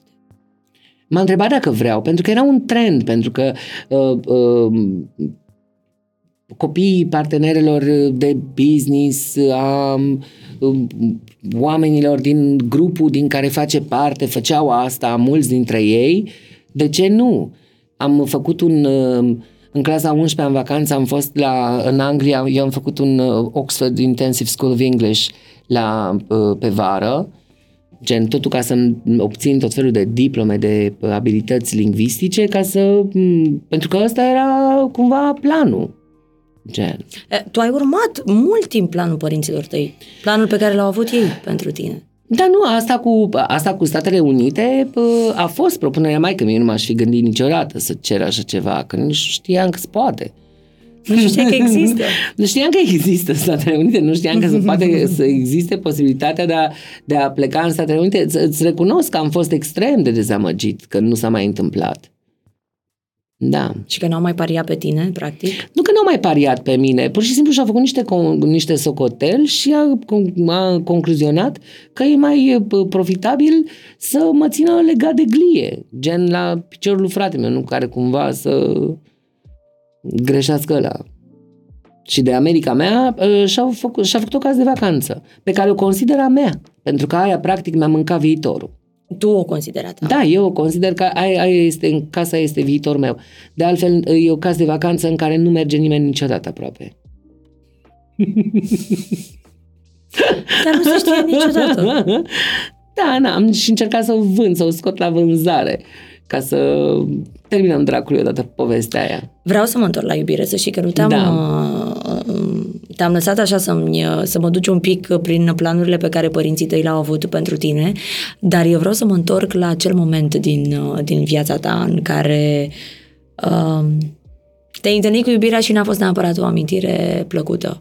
Îi spunem iubire pentru că asta cred eu că este ceea ce ai simțit tu atunci. E că vrei tu să scrii trei versuri după aia și Da, o la să-mi doresc tare Dar mult. ea, ea, ea era mai mult o, o, o obsesie. Ok, a, a, te simți mai confortabil dacă Da, nu e o este obsesie? realist, asta este. E o obsesie, o prietenie transformată într-o obsesie. Bun, da. prietenia care s-a transformat în obsesie și pe care pe tine te-a făcut să pleci departe. Din uh, Da. sursele mele și Da, din ceea nu ce foarte vei departe, la povesti Paris tu. am plecat, La da. Paris, Da. vreau să ajung eu la viața din Paris. Da. Zarug la Paris. Povestește-mi, te rog. Zarug la Paris uh, p- practic e pri- a fost prima oară în viața mea când m-am simțit liber. Din momentul în care am ieșit din aeroport, mi- mirosea a, a, a cauciuc ars și a frână și noxe și mi s-a părut cel mai frumos parfum din lume. Și m-am așezat cu gemântănoaiele lângă mine pe trotuar acolo în termin, la ieșirea din terminal și am fumat două țigări, una pe alta. Și după aia m-am dus la rândul ăla de taxiuri și m-am urcat în taxi și m-am dus la un hotel unde îmi rezervase cameră uh, o prietenă, nici măcar prietenă, era cum, complet necunoscută, ea era prietenă cu un, un prieten de-al maică mi. Nu, Ioana Și ce ai făcut? Ai Crăciunescu. sunat la Paris? Uh, erai în Paris și ai sunat la ea și ai zis... Nu, în, ma- în, întâi m-am înscris la școală fără să spun nimănui. și uh, am fost admis. Trebuia să plătesc taxa, n-aveam niciun bani de plătit taxa. I-am zis, maică mi maică mi-a zis că ea mi-a plătit educație și că nu subvenționează aventurieri și aventuri și am zis, ok, nicio problemă, mă descurc. M-am descurcat. Cum? Mi-am vândut mașina, eu o cumpărase, dar era pe numele meu și am vândut-o. Și uh, am mai am cerut, uh, am, am făcut un deal cumva, am cerut un deal unui, uh, unui om important și plin de bani. Plin de, avea banii, oricum banii care mi erau mie necesari, în secret, fără să știe nimeni. Și după ce mi-am uh, aranjat faptul că voi fi la școală în Paris și am constatat că cu tot cu bani nu puteam nici măcar să închiriez un apartament pentru că nu te poți duce cu cărămii de la Paris, să scoți, să pui pe masă și să spui vreau să stau și eu aici un an. Că nu merge așa. Și după aia abia a trebuit să deschid gura și să îi spun, m-a întrebat ă, ăsta, prietenul ăsta al, al lor mei, că ce fac, ce nu știu ce. I-am zis, uite, vreau să plec la Paris, m-am înscris la o școală, am intrat, dar în cazare. Și el a pus mâna pe telefon și a sunat-o pe Ioana Crăciunescu, actrița, uh-huh. care locuia acolo și i-a zis povestea și mi-a zis să-i, să-mi dea numărul ei, mi-a dat numărul ei, am vorbit cu ea, când am ajuns la, mi-a zis să o sun când, am, când ajung la Paris, am sunat-o din, nu să o sun, să o sun înainte, doamne. Am, ea mi-a rezervat hotelul lângă, pe undeva, pe, pe lângă unde stătea ea. Acolo am stat în, în Paris prima săptămână, cred. O săptămână am stat în hotel. Și după aia m-am mutat la ea. și de acolo? Și de acolo mi-am început existența mea de uh, tânără speranță uh, studențească pariziană. În design? Nu în design, m-am înscris într-un MBA de managementul și marketingul luxului. Există așa ceva? Există, da, luxul e o industrie foarte serioasă, care presupune... De altfel, uh, uite, cel mai bogat om din, din lume mai nou e Arnaud. Mm? Cred. Da, cred că Arnaud. Oricum, cel mai bogat francez, el e. Cât ai stat la Paris? Doi ani. Am plecat uh, de arogantă. No, mă rog. Sperând că o să găsești acolo ce? Nu. Am, uh, am, mi-am terminat școala, trebuia să, în, școala în Franța era, uh, era bazată foarte mult pe elementul practic, trebuia să faci foarte multă practică. Și am făcut un, am făcut un internship într-un birou de presă, foarte șmecher de altfel. Avea clienți foarte mișto. I-am cunoscut pe Raf Simmons, pe Bernard Wilhelm. Raf Simmons nu era încă la Dior, după aia s-a dus. Erau mulți, erau niște belgieni, alți belgieni, Veronique Branchigno, coreeni, Junji, de ăștia, Roman Cremer. Am, i-am întâlnit uh, pe Suzy Menkes, de altfel, i-am deschis ușa la Raf Simmons, că venise înainte și stătea împins, o împingeau ăia din spate și m-am dus la bodyguard să-i spun dă drumul să intre. Didier Grumbach, care era președintele Camerei Sindicale a Modei, care era un om de o politețe rară, care ne întreba pe noi, care nu reprezentam nici ce facem și cum suntem. Era printre puținii care erau chiar oameni. Restul presei de modă sunt niște tântălei. Și pe lângă întâlnirile astea profesionale, care cu siguranță că ți-au adus plus valoare în tot ceea ce ai făcut tu până acum. Spunem despre omul Zarug la Paris. Omul Zarug trăia, practic, ă, libertatea. Cea Asta. pe care n-a, n-a Aia pe care n-am simțit-o, gen libertatea exprimată explodat chiar, pentru că uh, mi-am eliberat inclusiv stilul vestimentar. Eram cel mai nebun din școală ajungeam pe la cursuri de marketing îmbrăcată în rochie de să oprea profesorul din vorbit și ca să ne amintească că asta nu e o școală de modă, că e totuși o școală de business și că ținuta totuși în lux trebuie să fie una discretă. N-ar fi putut să-mi pese mai puțin. Practic tu ți-ai luat uh, te-ai răzbunat pentru toți anii în care nu ai avut... Eu, da, eu În care ți-ai pus o preliște. Liber la Paris, cum ar veni. Cât de mult te-a împlinit perioada aia în care ai simțit Foarte libertate? tare. Foarte tare. Tu îți dai seama să te duci la serviciu, asta în următorul internship care s-a transformat în contract de muncă, uh, imediat după primul, că în presă nu mi-a plăcut, mi s-a părut monstruos, era, de, era atât de superficial, știi, că ajungeam la, la serviciu, știi, și vedeam așa cum se uita uh, responsabilul de, de PR la, la ținuta mea, așa se uita. Nu că ar fi fost ceva în nere- neregulă. El Mhm. uh-huh. scana să vadă ce branduri care sunt. Să vadă cât de mult o, s- uh, te respectă, știi? Că acum e faza asta. Spune-mi unde lucrezi, lasă-mă să-ți văd brandurile ca să-mi stabilesc uh, nivelul de respect Și pe pe care mine ți-l asta mă acord. scârbea. Teribil. Mm-hmm. Și am zis, ok, hai să mă duc la sursa modei, de fapt, și care e produsul, că practic prin aia se împlinește cumva creativitatea. Și m-am dus într-un, m-am angajat la un belgian, un alt mare nebun, dar avea studioul și showroom și birou deasupra la uh, uh, deasupra librăriei englezești din, uh, de pe Rivoli, unde venea Karl Lagerfeld odată la două joi cu, uh, să-și pisica? aleagă cărți. Nu, nu cu pisica. Venea cu doi, ăia doi băieți pe care îi tot băga în show-uri. Unul îi conducea mașina și celălalt era un fel de bodyguard. Mm-hmm. Și uh, venea și s- intra în, în librărie și își alegea toate cărțile, pleca de acolo cu mâna goală și în două ore venea un alt Hammer, că numai Hammer avea, care bloca traficul, dar nimeni nu l-a amendat că era Lagerfeld, mm-hmm. și încărca o mașină până la refuz de cărți pentru el. Și îl vedeam pe Lagerfeld de o dată la două săptămâni.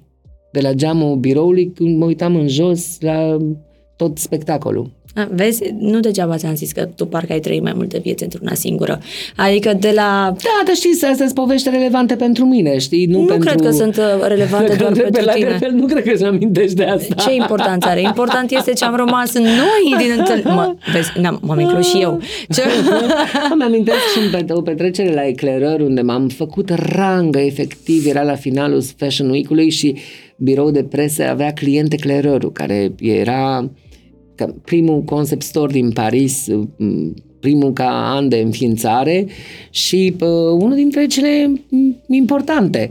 Și au dat o petrecere pe Saint-Honoré, cred că eram, da, în Saint-Honoré. Și m-am făcut rangă, de-am început să biciuiesc uh, uh, în, în, la o petrecere. Să Altă biciuiești poveste. verbal Aveam un bici. sau... Oh, doamne, eu mă gândeam că în inocența mea, mă gândeam că te-ai apucat să-i tragi de ureche și să le spui Nu, aveam că un luxul bici. lor nu corespunde cu luxul tău. Nu, nu, aveam un bici Ok. și biciam la propriu, dar le plăcea, le se părea că era funny. Dar era funny, cred, dar eram foarte beat. da, apropo de povești. Mă gândesc că uh, Zarug uh, cu opreliști din Botoșani și uh, urmând cumva planul părinților o bună perioadă de timp și Zarug cel care se izolase și era din ce în ce mai tăcut și simțea că nu aparține, dintr-o dată a dat cu nasul de aerul libertății, probabil în cel mai frumos oraș în care se pot întâmpla toate aceste lucruri, Parisul. Cum e dragostea la Paris? Păi e movimentată. Dragostea la Paris este la fel ca dragostea la pă, Drăgășani sau București, dacă tu m, ești format într-un fel. Știi că oricum traumele se atrag. Și pă, dragostea mea de la Paris a, a fost un chinez care venea și el dintr-o societate la fel de ca România, în care nu era deschis față de familie și societate și asta nu te face cel mai receptiv și mai deschis om, care nu își cunoștea neapărat mecanismele care îl împing spre alt om și nici mm, nu își confrunta nesiguranțele și asta îl făcea destul de nebun și posesiv. Am trăit, am trăit la Paris exact ceea ce n-am trăit în adolescență și anume uh, genul ăla de relație movimentată și tâmpită în care dacă nu să te cerți. Asta am făcut. Gen. Dar a fost fun. Un an de zile. Nici acolo n-a fost împlinire. Dar nu cred că trebuia să fie uh, neapărat vorba de împlinire, era vorba de experimentare, ceea ce n-am, nu făcusem. Mm, a, ok. Deci, în primul rând, tu voiai să te cunoști pe tine așa. Da, e- era, nu, că vreo, nu era un demers uh, conștient uh, ăsta, adică pur și simplu de băiatul ăsta uh, uh, am, am ieșit cu colegii mei la, la film, aveam colegi asiatici mulți, pentru că China e un, o piață pentru lux mare și atunci odraslele cu bani din China și-au trimis, trimit copiii la școli în, Occ- în Occident, că încă însemnăm și altceva decât un muzeu, Mm-hmm. oarecum. No, și uh, mă împrietenisem cu chinezii pentru că erau, sim- erau simpatici câțiva dintre ei și am ieșit la un film și la film ei complotaseră fără să știu eu nimic că vreau să-mi prezinte un prieten de-al lor din care studia regie. Un artist tormentat. Același nivel de traumă. Da, gen. no, și la film uh, au făcut ce au făcut și ne-au pus să stăm în- unul lângă altul Și abia, nu știu, pe la jumătatea filmului, de altfel filmul o porcărie, ceva cu 10.000 după Hristos, sau un c- de film cu niște care Ceva alergau ce după n-a fost pe animale și gustul tău, invers. da. Dar oricum avea pe la jumătatea filmului, am simțit mirosul. Purta un parfum, uh, uh, parfumul l-am simțit, gen uh, Lalica în crenoar. Și asta m-a trigărit instant că nu-i percepuse mirosul, pentru că uh, e un semn că, m- că mă atrage foarte tare când nu percep mirosul omului, că altfel sunt ca monstrul ăla din uh, g- grănui, din uh, parfumul. Știi ce zic? Și atunci și, uh, i-am perceput parfumul, de altfel și în ziua de astăzi am parfumul ăla în casă, pentru că mi-l cumpăr periodic îmi- îmi- când mi-amintește de el. No, și pentru că e un miros mișto. Și cum s-a terminat toată această... Nu mi-a zis nimic prost atunci pe loc. Nu. Eu m-am Nu te-a m-a curtat? plecat un pic spre el să-l miros, să-i miros gâtul unde era parfumat. Era destul de, era chiar erotică scena, dar nu m-am gândit mai mult de atât. No, adică oricum, în fine, am luat un telchel, după care uh, am rugat o uh, altă colegă să-mi facă două poze pentru CV, că vreau să aplic, să rup uh, Parisul în două cu joburi cât mai diverse. Dacă era după mine, schimbam săptămânal jobul să fac altceva, să învăț și mai mult. Mhm. Și în loc să vină asta să-mi facă poze, a venit el. Și mi-a făcut niște poze, niște nu știu ce, numai de CV nu erau pozele alea. Cred că era oricum în stare să-mi facă film porno decât poze mai degrabă. Dar nu știu, eu proastă oricum în continuare nu mă prinsesem. E... Și din momentul ăla am rămas împreună un an. Dar era foarte nebun, era la fel ca mine de nebun, pentru că eram doi chinuiți care s-au, și-au recunoscut nenorocirile. Asta eram. Și s-a terminat. Bineînțeles că după aia o perioadă nu ne-am vorbit, ăsta, sau eu m-am întors în România, el s-a întors în China, venea și el frecvent la Paris, am început să ne rescriem în ideea în care să ne găsim măcar un closure, în, să Ai vrut înțelegem să... ceva. Crezi în closure? Chiar. Da, cred că tot ce nu rezolvi dintr-o relație o tr- tr- duci mai departe în următoarea și ajungi să sufoci orice e frumos cu din capul tău și din relația trecută de care nu-ți dai seama. Da. Și uh, e, mi se pare foarte... Cel mai important lucru este să-ți iei pur și simplu la revedere frumos, elegant, cu, de la omul cu care ai împărțit o bucată de drum. Da. E și frumos și elegant și sănătos. Exact, da. E un, un soi de igienă. Igiena sufletului. Da. Mm. No, și după o perioadă ne-am reîntâlnit. Ne-am reîntâlnit în- să, să ne discutăm, să ne nu știu ce. Cred că am stat două zile de vorbă. Să ne povestim cât de tâmpiți eram unul cu celălalt. Când am ajuns amândoi la, ma- la o maturitate. Ajun, no. Putem să vorbim despre dragoste acum? Da, acum putem vorbi despre dragoste cu, inclusiv cu, cu chinezul, cu Mhm. Ling Jun, da. Da, l-am, uh, așa știam să iubim, așa știam amândoi să iubim. Lui, să, lui, el vrea de la mine să fiu posesiv și gelos și nebun și el era ceea ce nu eram eu și mă chinuia pe mine cu asta, care eu nu, aș- nu vreau așa ceva. Eu Da, dar eram- într-un fel vă, vă completați, pentru că asta e farmecul. Tu să vii cu ceva ce nu are partenerul. Da, nu. Relația n-a trăită atunci nu era ce trebuie. Era, un, era o nebunie totală în continuu. Care a fost cea mai importantă lecție pe care ai învățat-o în toți anii ăștia? Nu neapărat din relația cu uh, chinezul despre care mi-ai povestit, ci în toți anii Emoțional din relațiile Da. uh, uh, amoroase. Mhm. Uh, am învățat că uh, comunicarea, de exemplu, este, uh, este cheia, că trebuie să existe și trebuie să fie uh, totală și extrem de sinceră, pentru că de multe ori ne mințim. Așa, am învățat că trebuie să existe totuși un soi de um, similari- similitudine între background-urile noastre cât de cât, ca să ne putem înțelege. Um, trebuie să existe și o compatibilitate sexuală, asta e clar. Că altfel, oricât ai trage, nu e altceva decât o prietenie chinuită.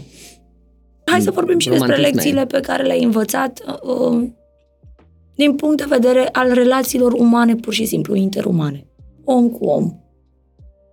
Din toată viața Ca ta. să și că sunt cam aceleași, pentru că relațiile între oameni t- să, trebuie să bazeze cam pe același lucru, un soi de similitudine între valorile pe care le au, uh, afinități care să fie compatibile, uh, nu știu, uh, umor dacă vrei, um, iubire între oameni pentru că uh, și grijă, pentru că asta presupune și grijă, da.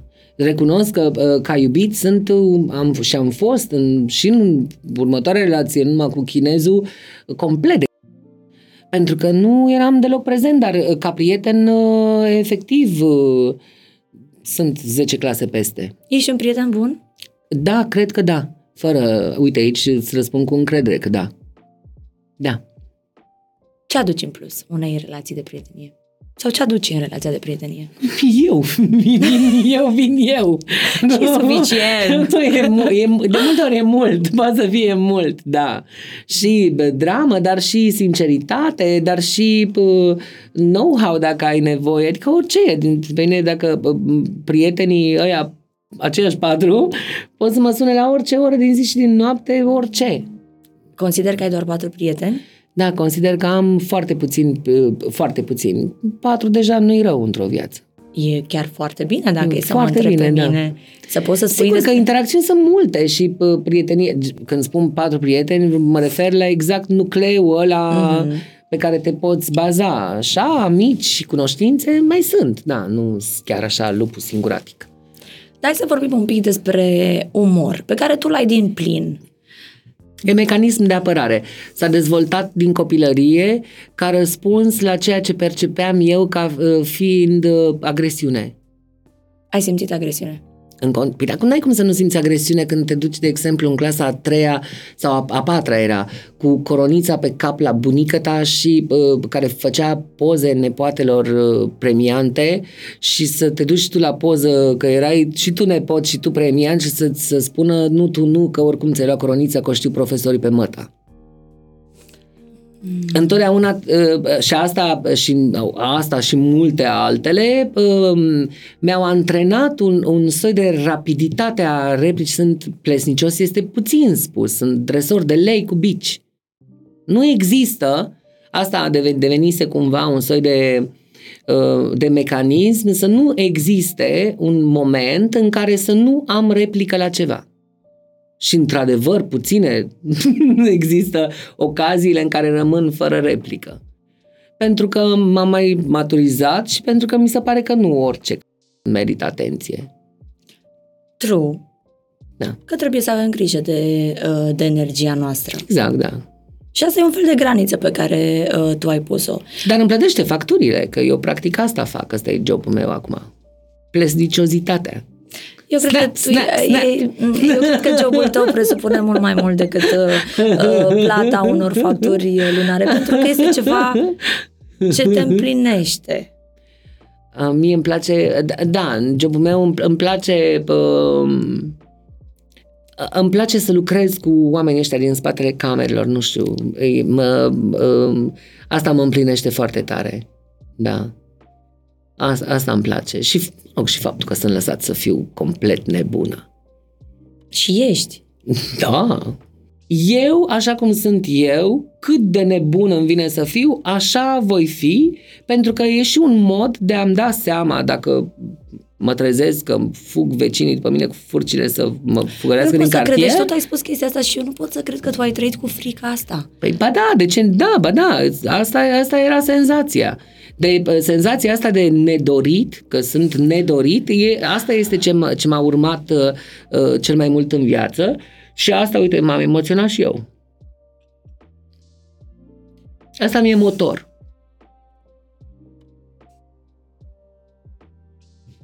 Da. Mi se pare așa că m-a emoționat și nu pentru că niciodată în viața mea nu te-am considerat o victimă cu toate poveștile cu care mi-ai venit aici în podcast. Din potrivă, te-am văzut ca un militant, ca o voce. Corect.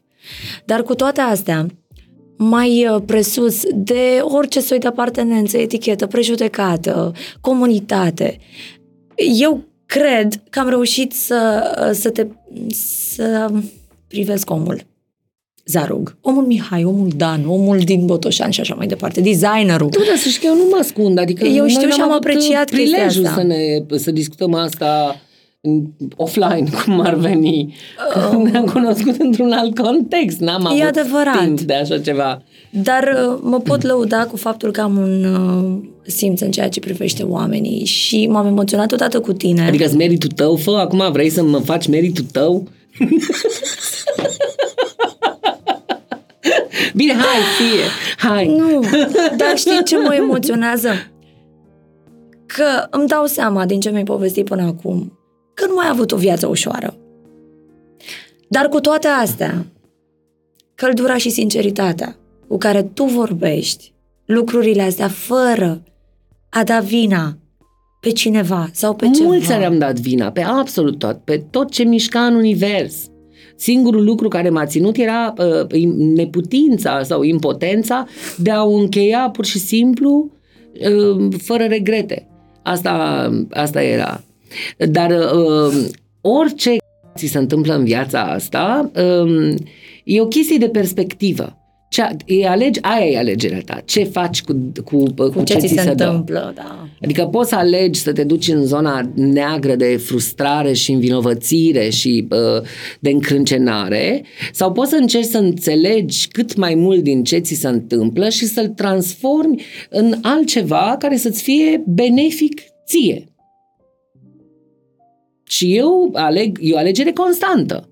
E o alegere mm. constantă. Când intru în momente de depresie, intru în momentele alea pentru că uh, uit cine sunt și uit că, că perspectiva e cealaltă. Dar și alea momente sunt la fel de importante, că nu, numai lobotomii trăiesc numai într-o zonă de nori roz, totul fericire în jur și împlinire.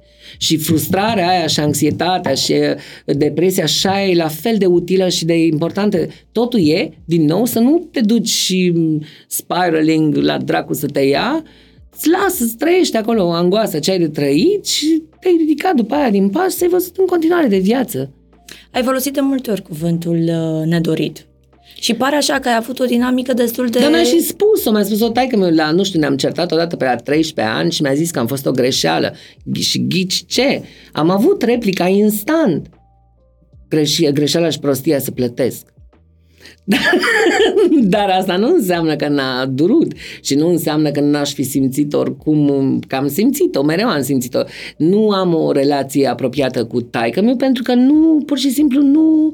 Uh, nu cred că se regăsește cum în, în mine. Suntem extrem de diferiți. Extrem de diferiți. Nu, pur și simplu nu, găs, nu găsim un soi de canal de comunicare, altul decât mâncarea, un canal de comunicare între noi. De câte ori interacționăm, de câte ori ne certăm, ajungem să urlăm. Și așa a fost mereu. da, aia e, aia e o relație la care, care a rămas cumva constantă în dinamică. Vezi, uite, chiar și acum când vorbești de un lucru, băi, dureros, chiar și acum, tu ai un zâmbet pe față.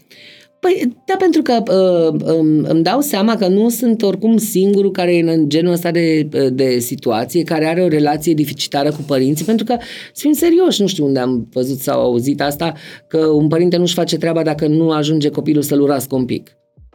Un pic. un pic, da. Un pic. Păi, dar nu-i, nu-i doresc rău, Doamne iartă-mă, spun doar că nu am reușit să dezvolt o, o dinamică sănătoasă în relația cu taică mi-a atâta tot. Nu că vreau să-l văd mort în chinuri, Doamne iartă-mă. Și crezi cumva că ai vrut să, să că drumul tău, expunerea ta, ar putea suplini uh, dragostea pe care nu ai simțit-o? Adică tot atenția da. asta, da? Da, da, dar eu sunt uh, de părere că orice om urcă la rampă și se expune la modul la care o fac eu și la care o face orice artist care ur- face ceva pe scenă așteptând un aplauz.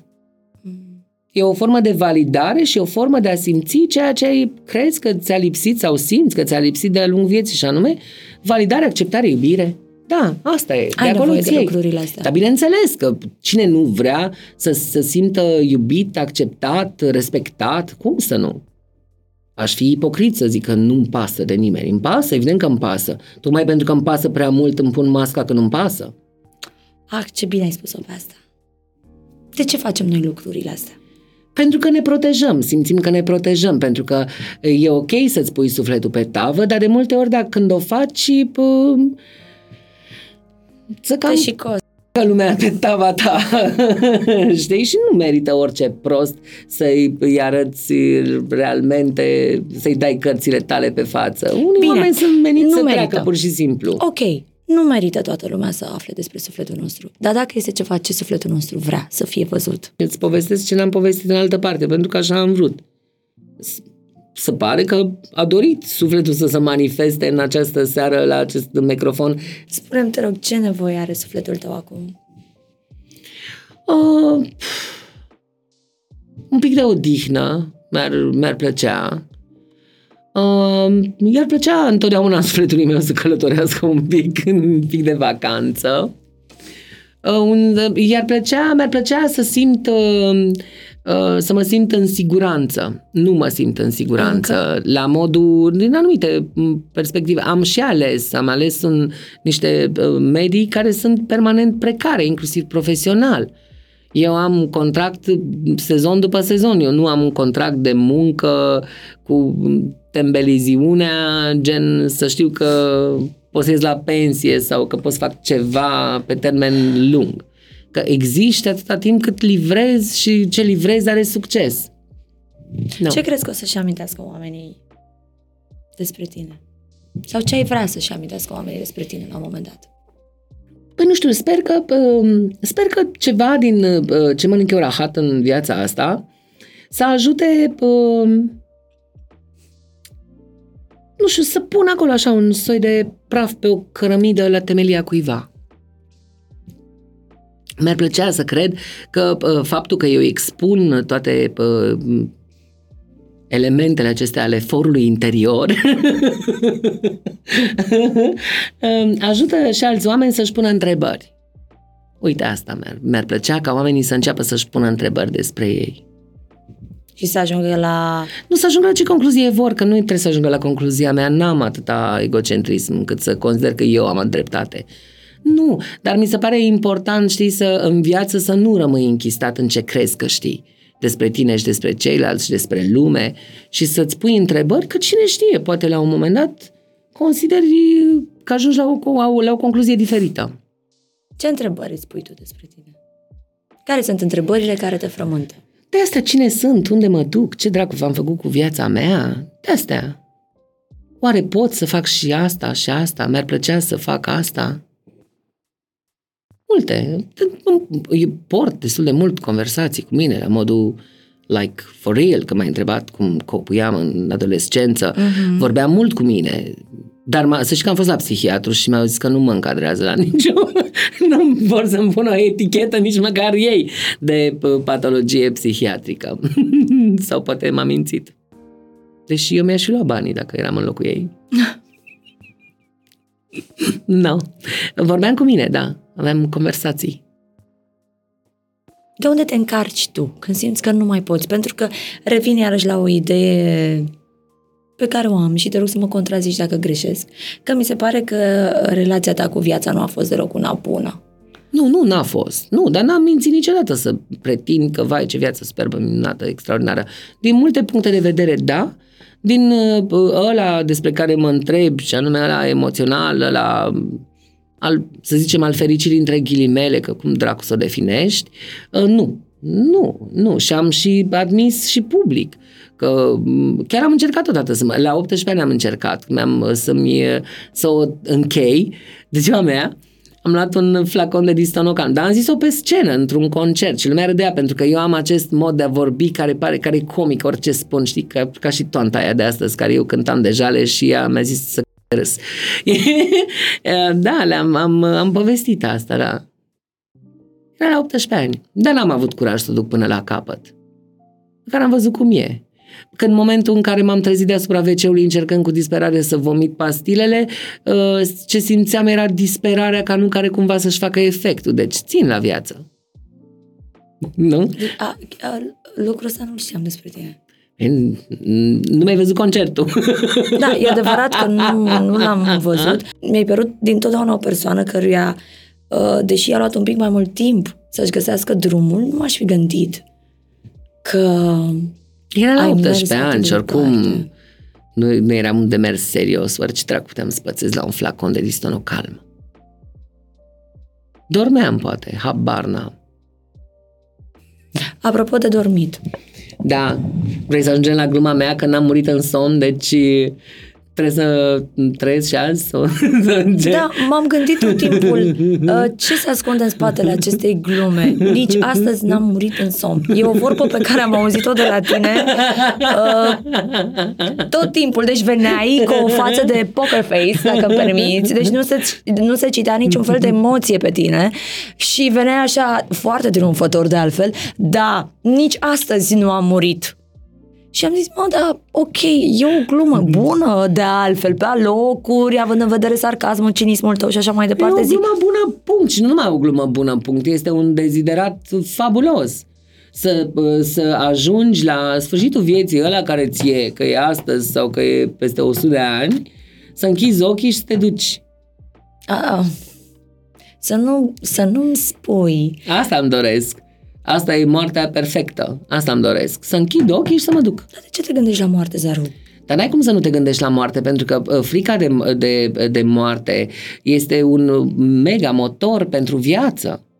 Iată ce perspectivă Ia gândește-te frumoasă. dacă uh, la toate care le fac în viața asta, la toate, hai să nu le mai spun, că nu sunt sunt toate inițiativele mele, da? Gen, am vrut uh, să joc într-un serial, am făcut-o. Am vrut să joc într-un film, am jucat. Fac televiziune, am vrut, am făcut, iaca, fac în continuare, am vrut să fiu designer, am făcut și asta. Am, am vrut la Paris, am ajuns la Paris. Adică ce, ce e foarte motivant în, în viața mea, cel puțin, că eu pentru mine vorbesc, eu n-am eu rețete pentru nimeni, este să știu că în secunda în care ajung în momentul ăla în care să nu mă mai trezesc a doua zi, plec cu cât mai puține regrete. Am de reparat relații, eu fac ce dracu să aștept, să devin senil, să uit de ei. De ce ai curajul ăsta? Oh, da, da, da. da Chiar și cu curajul- riscul de a suferi? Da, am făcut-o, da. Până și ă- ăluia, băiatul ăluia, săracul, i-am trimis într-un moment dintre ăsta de uh, căutări și întrebări, i-am, i-am uh, recuperat numărul de telefon, care era același în mod straniu, în momentul când i-am văzut numărul în fața ochilor, am înlemnit pentru că era numărul ăla, i-am trimis un, l-am încercat să-l sun și n-am, uh, și i-am trimis un mesaj în care uh, cred, că- cred că i-am cerut uh, iertare că am fost așa nebună și că am distrus prietenia noastră cu așteptările mele care nu erau realiste. Pe mine m-a ajutat, sper că și pe el. Eu mă simt împlinit, împăcat acum cu, cu gândul că am făcut-o. Da. Aș, aș vrea să te întreb, cât de multă durere s-a adunat în sufletul tău? enormă. Este uh, en, enormă. De câte, uh, foarte mulți ani, de exemplu, până să încep să cânt, n-am plâns. N-ai putut să plângi. Pentru, da, pentru că mi-era, când eram copil plângeam destul de des, adică era o formă de descărcare foarte deasă și eram extrem de sensibil și a trebuit să uh, mă întăresc mult ca să nu las lucrurile să mă, să mă atingă vizibil. Prin Mm. glume, sarcasm, replici, toate astea. Și uh, uh, mi-am impus să nu mă mai atingă la modul gen să-mi dea lacrimile. Până am început să cânt și când am început să cânt am constatat că uh, aia e o formă a mea de a plânge. De-aia cânt numai bocitoare. Give me sorrow. acolo mă, Sorrow. se manifestă acolo se manifestă uh, această mm, nu știu cum să spun, latură. A, aia e sub papa ta. Aia e supapa, da, prin care dau, dau drumul la robinet, da. Și pentru că în, în viața de zi cu zi, cumva așteptarea de la mine este să fiu destul de hyped up, comic, știi? Mm, Da, corect. Da, asta este ceva ce tu ai ales să prezinți. Am ales, da, da, nu, că nu învinovățesc pe nimeni, nicio problemă, dar nu, uh, nu vreau să fiu numai asta și de-aia nu accept, știu, să, să fiu dus într-o zonă de clov, nu că am ceva cu clovnii, mi se pare o meserie chiar mișto și foarte grea, dar nu, nu accept să fiu pus în căsuța asta și atât, știi? Da. Și apropo, apropo de clovni, există vorba asta pe care tu cu siguranță o cunoști și cred că ai și trăit-o de multe ori. Că sunt cei mai triști? Sau ce? Pentru ca sala să râdă, clovnul trebuie să plângă. Da, da, da. dar și pentru că e o formă de umor destul de idiotă, să fim serioși, se bazează mult pe violență fizică. Îi dai cu ciocanul ăla gonflat în cap, îl stropești în ochi, adică sunt, e o formă de comic care e la limita bulizării, asta cu clovneiala. Îl uh, urci pe Adică spun acum ce imaginariu am în cap legat de clovni, urcat pe Bine, nu știu lasă ce și scară, circul- în flăcări, știi? Și, adică totul e de chinuit. Sunt practic niște, niște ființe uh, care sunt chinuite ca să râdă prostul în sală. Nimeni nu-și pune întrebarea de, Cum? Și de ce? Nu, de ce mă amuză că suferă la din fața mea. Uite, iată o întrebare foarte bună. nu, de exemplu. Cum ți-ai recăpătat încrederea în lume, în oameni? Că cine a zis că mi-am căpătat-o? Mi-am recăpătat-o. Am, uh, iartă-mă că N-am am încredere în emis... a- oameni. M-am gândit că la câte multe mi-ai povestit, uh, o bucăți, o frântură de încredere în oameni o mai ai. Uh, eu acord încredere, acord încredere oamenilor pentru că aleg să o fac, nu că îmi vine natural. În mod natural, cineva ca mine, format să aibă, uh, să se bazeze pe el, gen ca un animal rănit, uh, n-are în mod natural încredere nici în dracu. Și tocmai de aia uh, am mai spus-o acum, nu știu unde am fost, că nu mă păcălește nimeni decât dacă îmi convine mie și așa e, adică sunt uh, monstruos de lucid de foarte multe ori. Dar e la fel ca lumina și restul, e o alegere să-ți acord încredere până mă dezamăgești și de multe ori se întâmplă să mă dezamăgești, dar deja, cum să spun, sunt uh, pregătit că n-am altă așteptare de la tine. nu. No. Deci cumva ești E doar o chestiune de timp, cumva. și ești foarte conștient de ambele laturi a unei relații, indiferent de natura ei romantică, interomană și așa mai departe. Da. Da. Spune există ceva ce îți lipsește acum ca să fii... Să Un partener real. Mm. N-ai terminat propoziția. Nu, dar cred că da, știi un la ce m-am partener referit. real, da. Dar un partener real nu înseamnă primul prost în care să mă înfig pentru că e doritor sau sunt eu doritor. Că am făcut-o. N-a mers. Că n-are cum să meargă la lung. Și pentru că m-ai întrerupt, Da, scuze. uh, o să te rog să-mi spui cum arată dragostea pentru tine.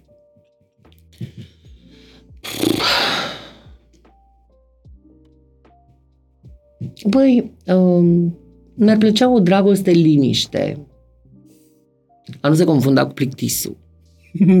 Dar uh, liniște, acel calm, știi, o, sen- o senzație de, uh, de protecție, dacă vrei, de complicitate, de companionship, de comunicare, ceea ce nu înseamnă că am chef să dezbat orice îmi treci prin cap.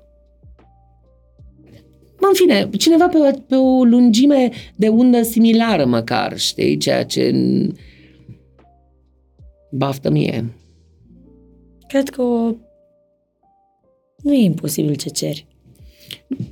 Nu e, dar nici foarte, uh, nu e nici foarte ușor realizabil, sincer, din ce văd în jur. Și uh, la asta se adaugă și faptul că sunt deja într-o nișă și din nișa aia sunt într-o subnișă și din subnișa aia în altă nișă, pentru că așa funcționează societatea pe case- casete, casetuțe, sertare, sertărele, dulăpioare și inclusiv comunitatea mea care este foarte închisă și extrem de segregată.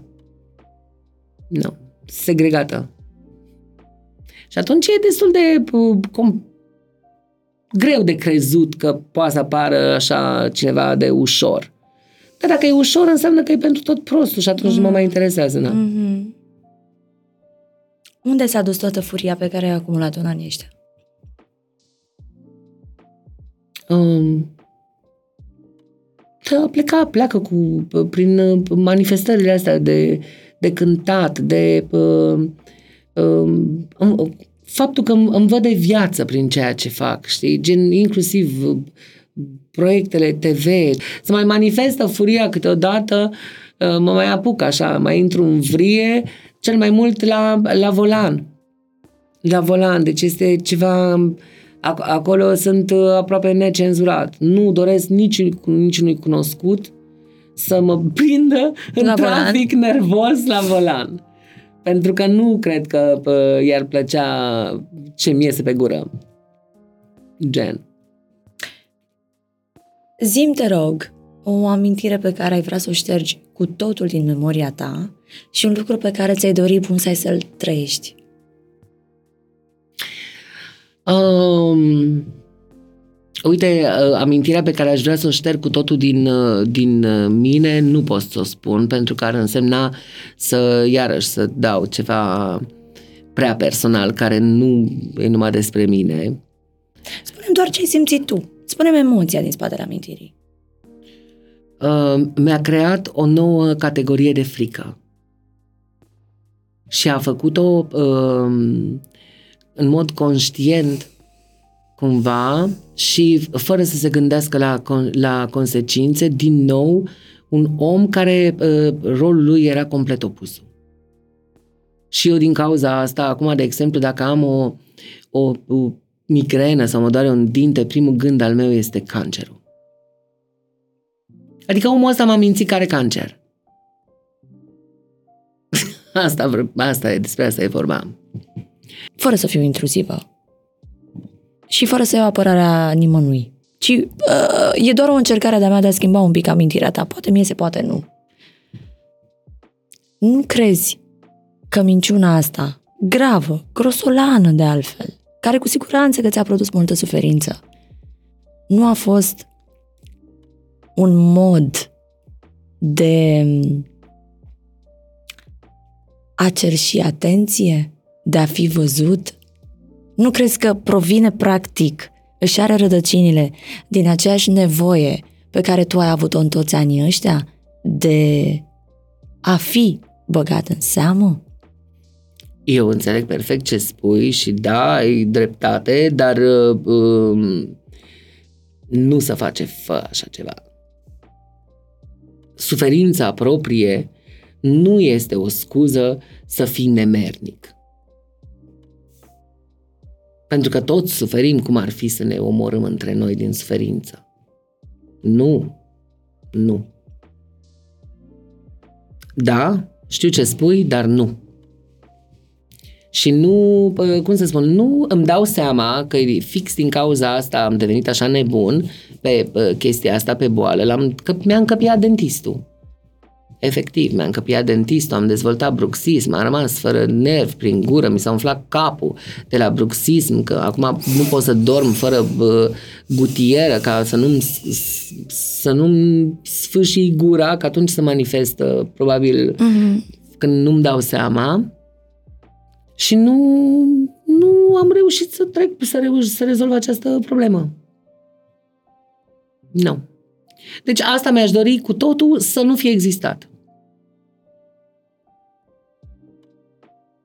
Atât de mult a impactat. Da, pentru că e... Da, da. Pentru că, știi, e, cumva vine...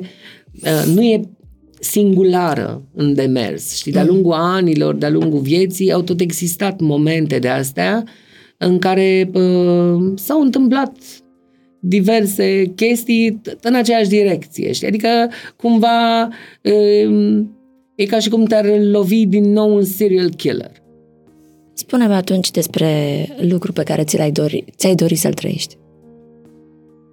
Uh, mi-aș dori să trăiesc în sfârșit un soi de serenitate.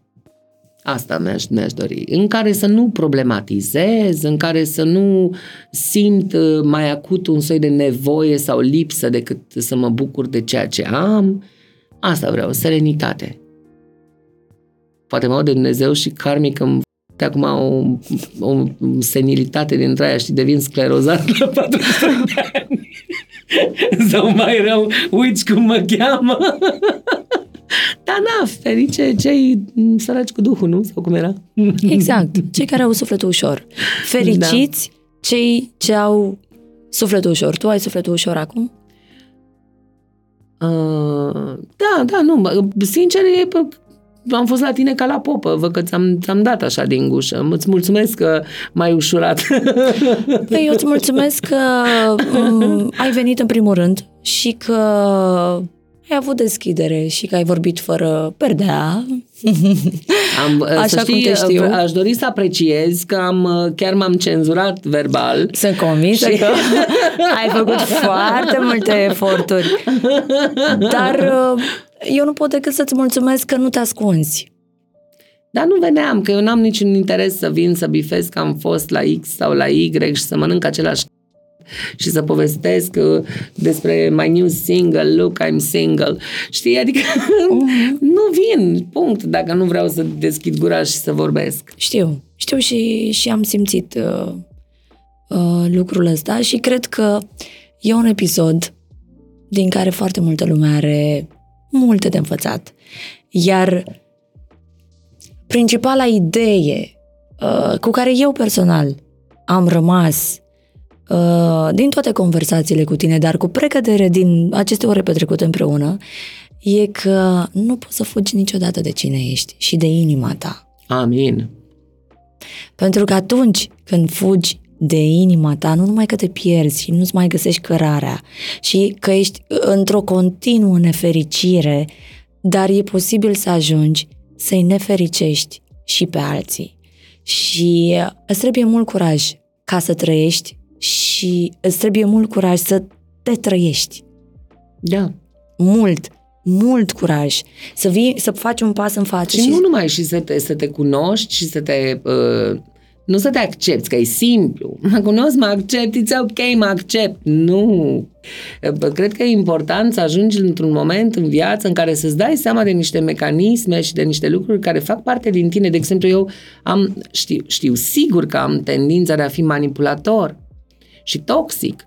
Și, Da, dar sunt, asta și vine- folosesc un, o formă de șantaj emoțional, uh, toate astea generaționale moștenite Mhm, din familia mhm. românească, uh, dându-mi seama că f- am tendința să fac asta, aleg conștient să nu. Pentru că aia nu e o formă sănătoasă de a relaționa cu alți oameni. Și de a trăi până la urmă. Exact, da. Mhm. Spune-mi, ca să închid acest podcast cu o inimă ușoară și cu sufletul ușor, așa cum ai spus tu că l-ai acum, spune-mi, te rog, că te simți iubit. Și nu vorbim acum despre um, iubirea nici romantică, nu vorbim nici de sclipiciul care vine la pachet cu toată expunerea, cu tot TV-ul, cu toate podcasturile, uh, cu um, tot acest persona pe care tu l-ai conturat. Uh, mă simt acceptat, mă simt admirat, uh, mă simt pe alocuri și invidiat. Iubirea e o, e o chestie pe care o, o simt uh, greu. Nu, nu o simt. Nu simt iubirea. Îmi amin, uh, da, m- vin oameni spre mine și uh, cumva îmi validează, uh, îmi validează faptul că am un scop cumva în acest univers mai, mai înalt decât acela de a fi eu cât egocentrism să ai să crezi că ești buricul universului, dar și că îi ajuți, că ești ceva, dar e, nu știu, po- sau poate am eu o percepție greșită despre iubire, habar n-am. Exact aici am vrut să ajung. Nu, poate aia e iubirea și eu vreau mai mult. Exact aici am vrut să ajung. Sunt o flămândă, fă. Ești. Dar asta nu e un lucru rău. Și la Nu propriu și la este- figurat. Nu este un lucru rău. Mi se pare True, da. extraordinar de frumos că poți să vii, cam în fața mea un om care vine și spune, băi, sunt flământ de iubire. Eu sunt flământ și de mâncare, dar Am înțeles mă abțin. asta. Lasă-mă să continui în această notă romantică. Uite, romantismul e o chestie care mă face în continuare să râd, pentru că am fost, uh, am, am fost de sorginte romantic și uh, mi se pare că nu e sănătos neapărat. De ce? Că nu e neapărat sănătos, că romantismul ăla presupune ca cineva la finalul romanului să te salveze. Hmm. Nu m-am gândit niciodată așa dacă e să mă întreb pe mine. De cine să te Ah. salvezi? Salvează dracu singură. Mie mi se pare că oamenii romantici sunt exact oamenii care știu că salvarea vine de la ei și își permit luxul de a spune ok, sunt într-o Pentru perioadă că romantismul presupune un erou. Romantismul Și cine spune că nu putem fi noi eroi? E numai romanti- eroul din romantism, e ăla care intervine și schimbă cursul, știi? Gen ăla care vine, te salvează, îți schimbă viața. Păi, a te salva nu este similar cu a-ți schimba viața, dacă e să mă întreb pe mine, sincer. Dar mi se și pare... asta. Da, da, Da. da. Dar mi se pare că în spatele uh, luxului dar îți permite să fii romantic cu viața ta și modul în care bei cafea, și modul în care vorbești, și modul în care zâmbești, presupune o doză de asumare și de pragmatism. Pentru că tot am vorbit despre treaba asta. Da. Un om slab nu poate fi un om romantic pentru că știe că s-ar pierde. Nu, eu nu înțeleg, n-am înțeles niciodată de ce se pune egal între um, uh, romantism și naivitate, poate, sau slab de înger, sau, știi, când vorbim despre un om romantic, vorbim despre un om care plutește. Da, eu îmi permit luxul să plutesc, pentru că știu că dacă viața mă pune într-o situație de pericol, eu îmi dau tocurile jos, îmi dau penele jos și pot oricând. Ai pene? Am, am niște aripi, nu le vezi. Ah. Și pot oricând să schimb foaia. Tocmai de asta îmi permit din când în când să visez. Pentru că știu că at- atunci și acolo unde este nevoie de mine, Păi ce numai, vis- numai romanticii visează sau ce? Că și eu visez. Am vise nu, și aspirații. nu cred că clar. doar uh, romanticii visează, ci cred că doar romanticii au curajul de a-și urma visurile. Deci sunt un romantic totuși. Da, ești. Ești, tocmai de asta am furat o floare special pentru tine. Oh. Îți mulțumesc mult, Cu plăcere. mult de tot că ai venit. Uh, A fost o discuție savuroasă. Exact așa cum uh, știam că va fi și cum am simțit. Și mă bucur tare mult că am ajuns uh, la omul din spatele personajului și că mi te-ai deschis atât de frumos. Și cred că faci urmare bine. Mulțumesc, sper. Da. Și mi-ar plăcea ca binele ăsta pe care îl faci să să-l pui un pic așa și pe umerii tăi. Da, uite, da, mulțumesc. Mulțumesc mult, Zaru! Mulțumesc Te pup, din mersi suflet! frumos și eu. Zunivers Podcasts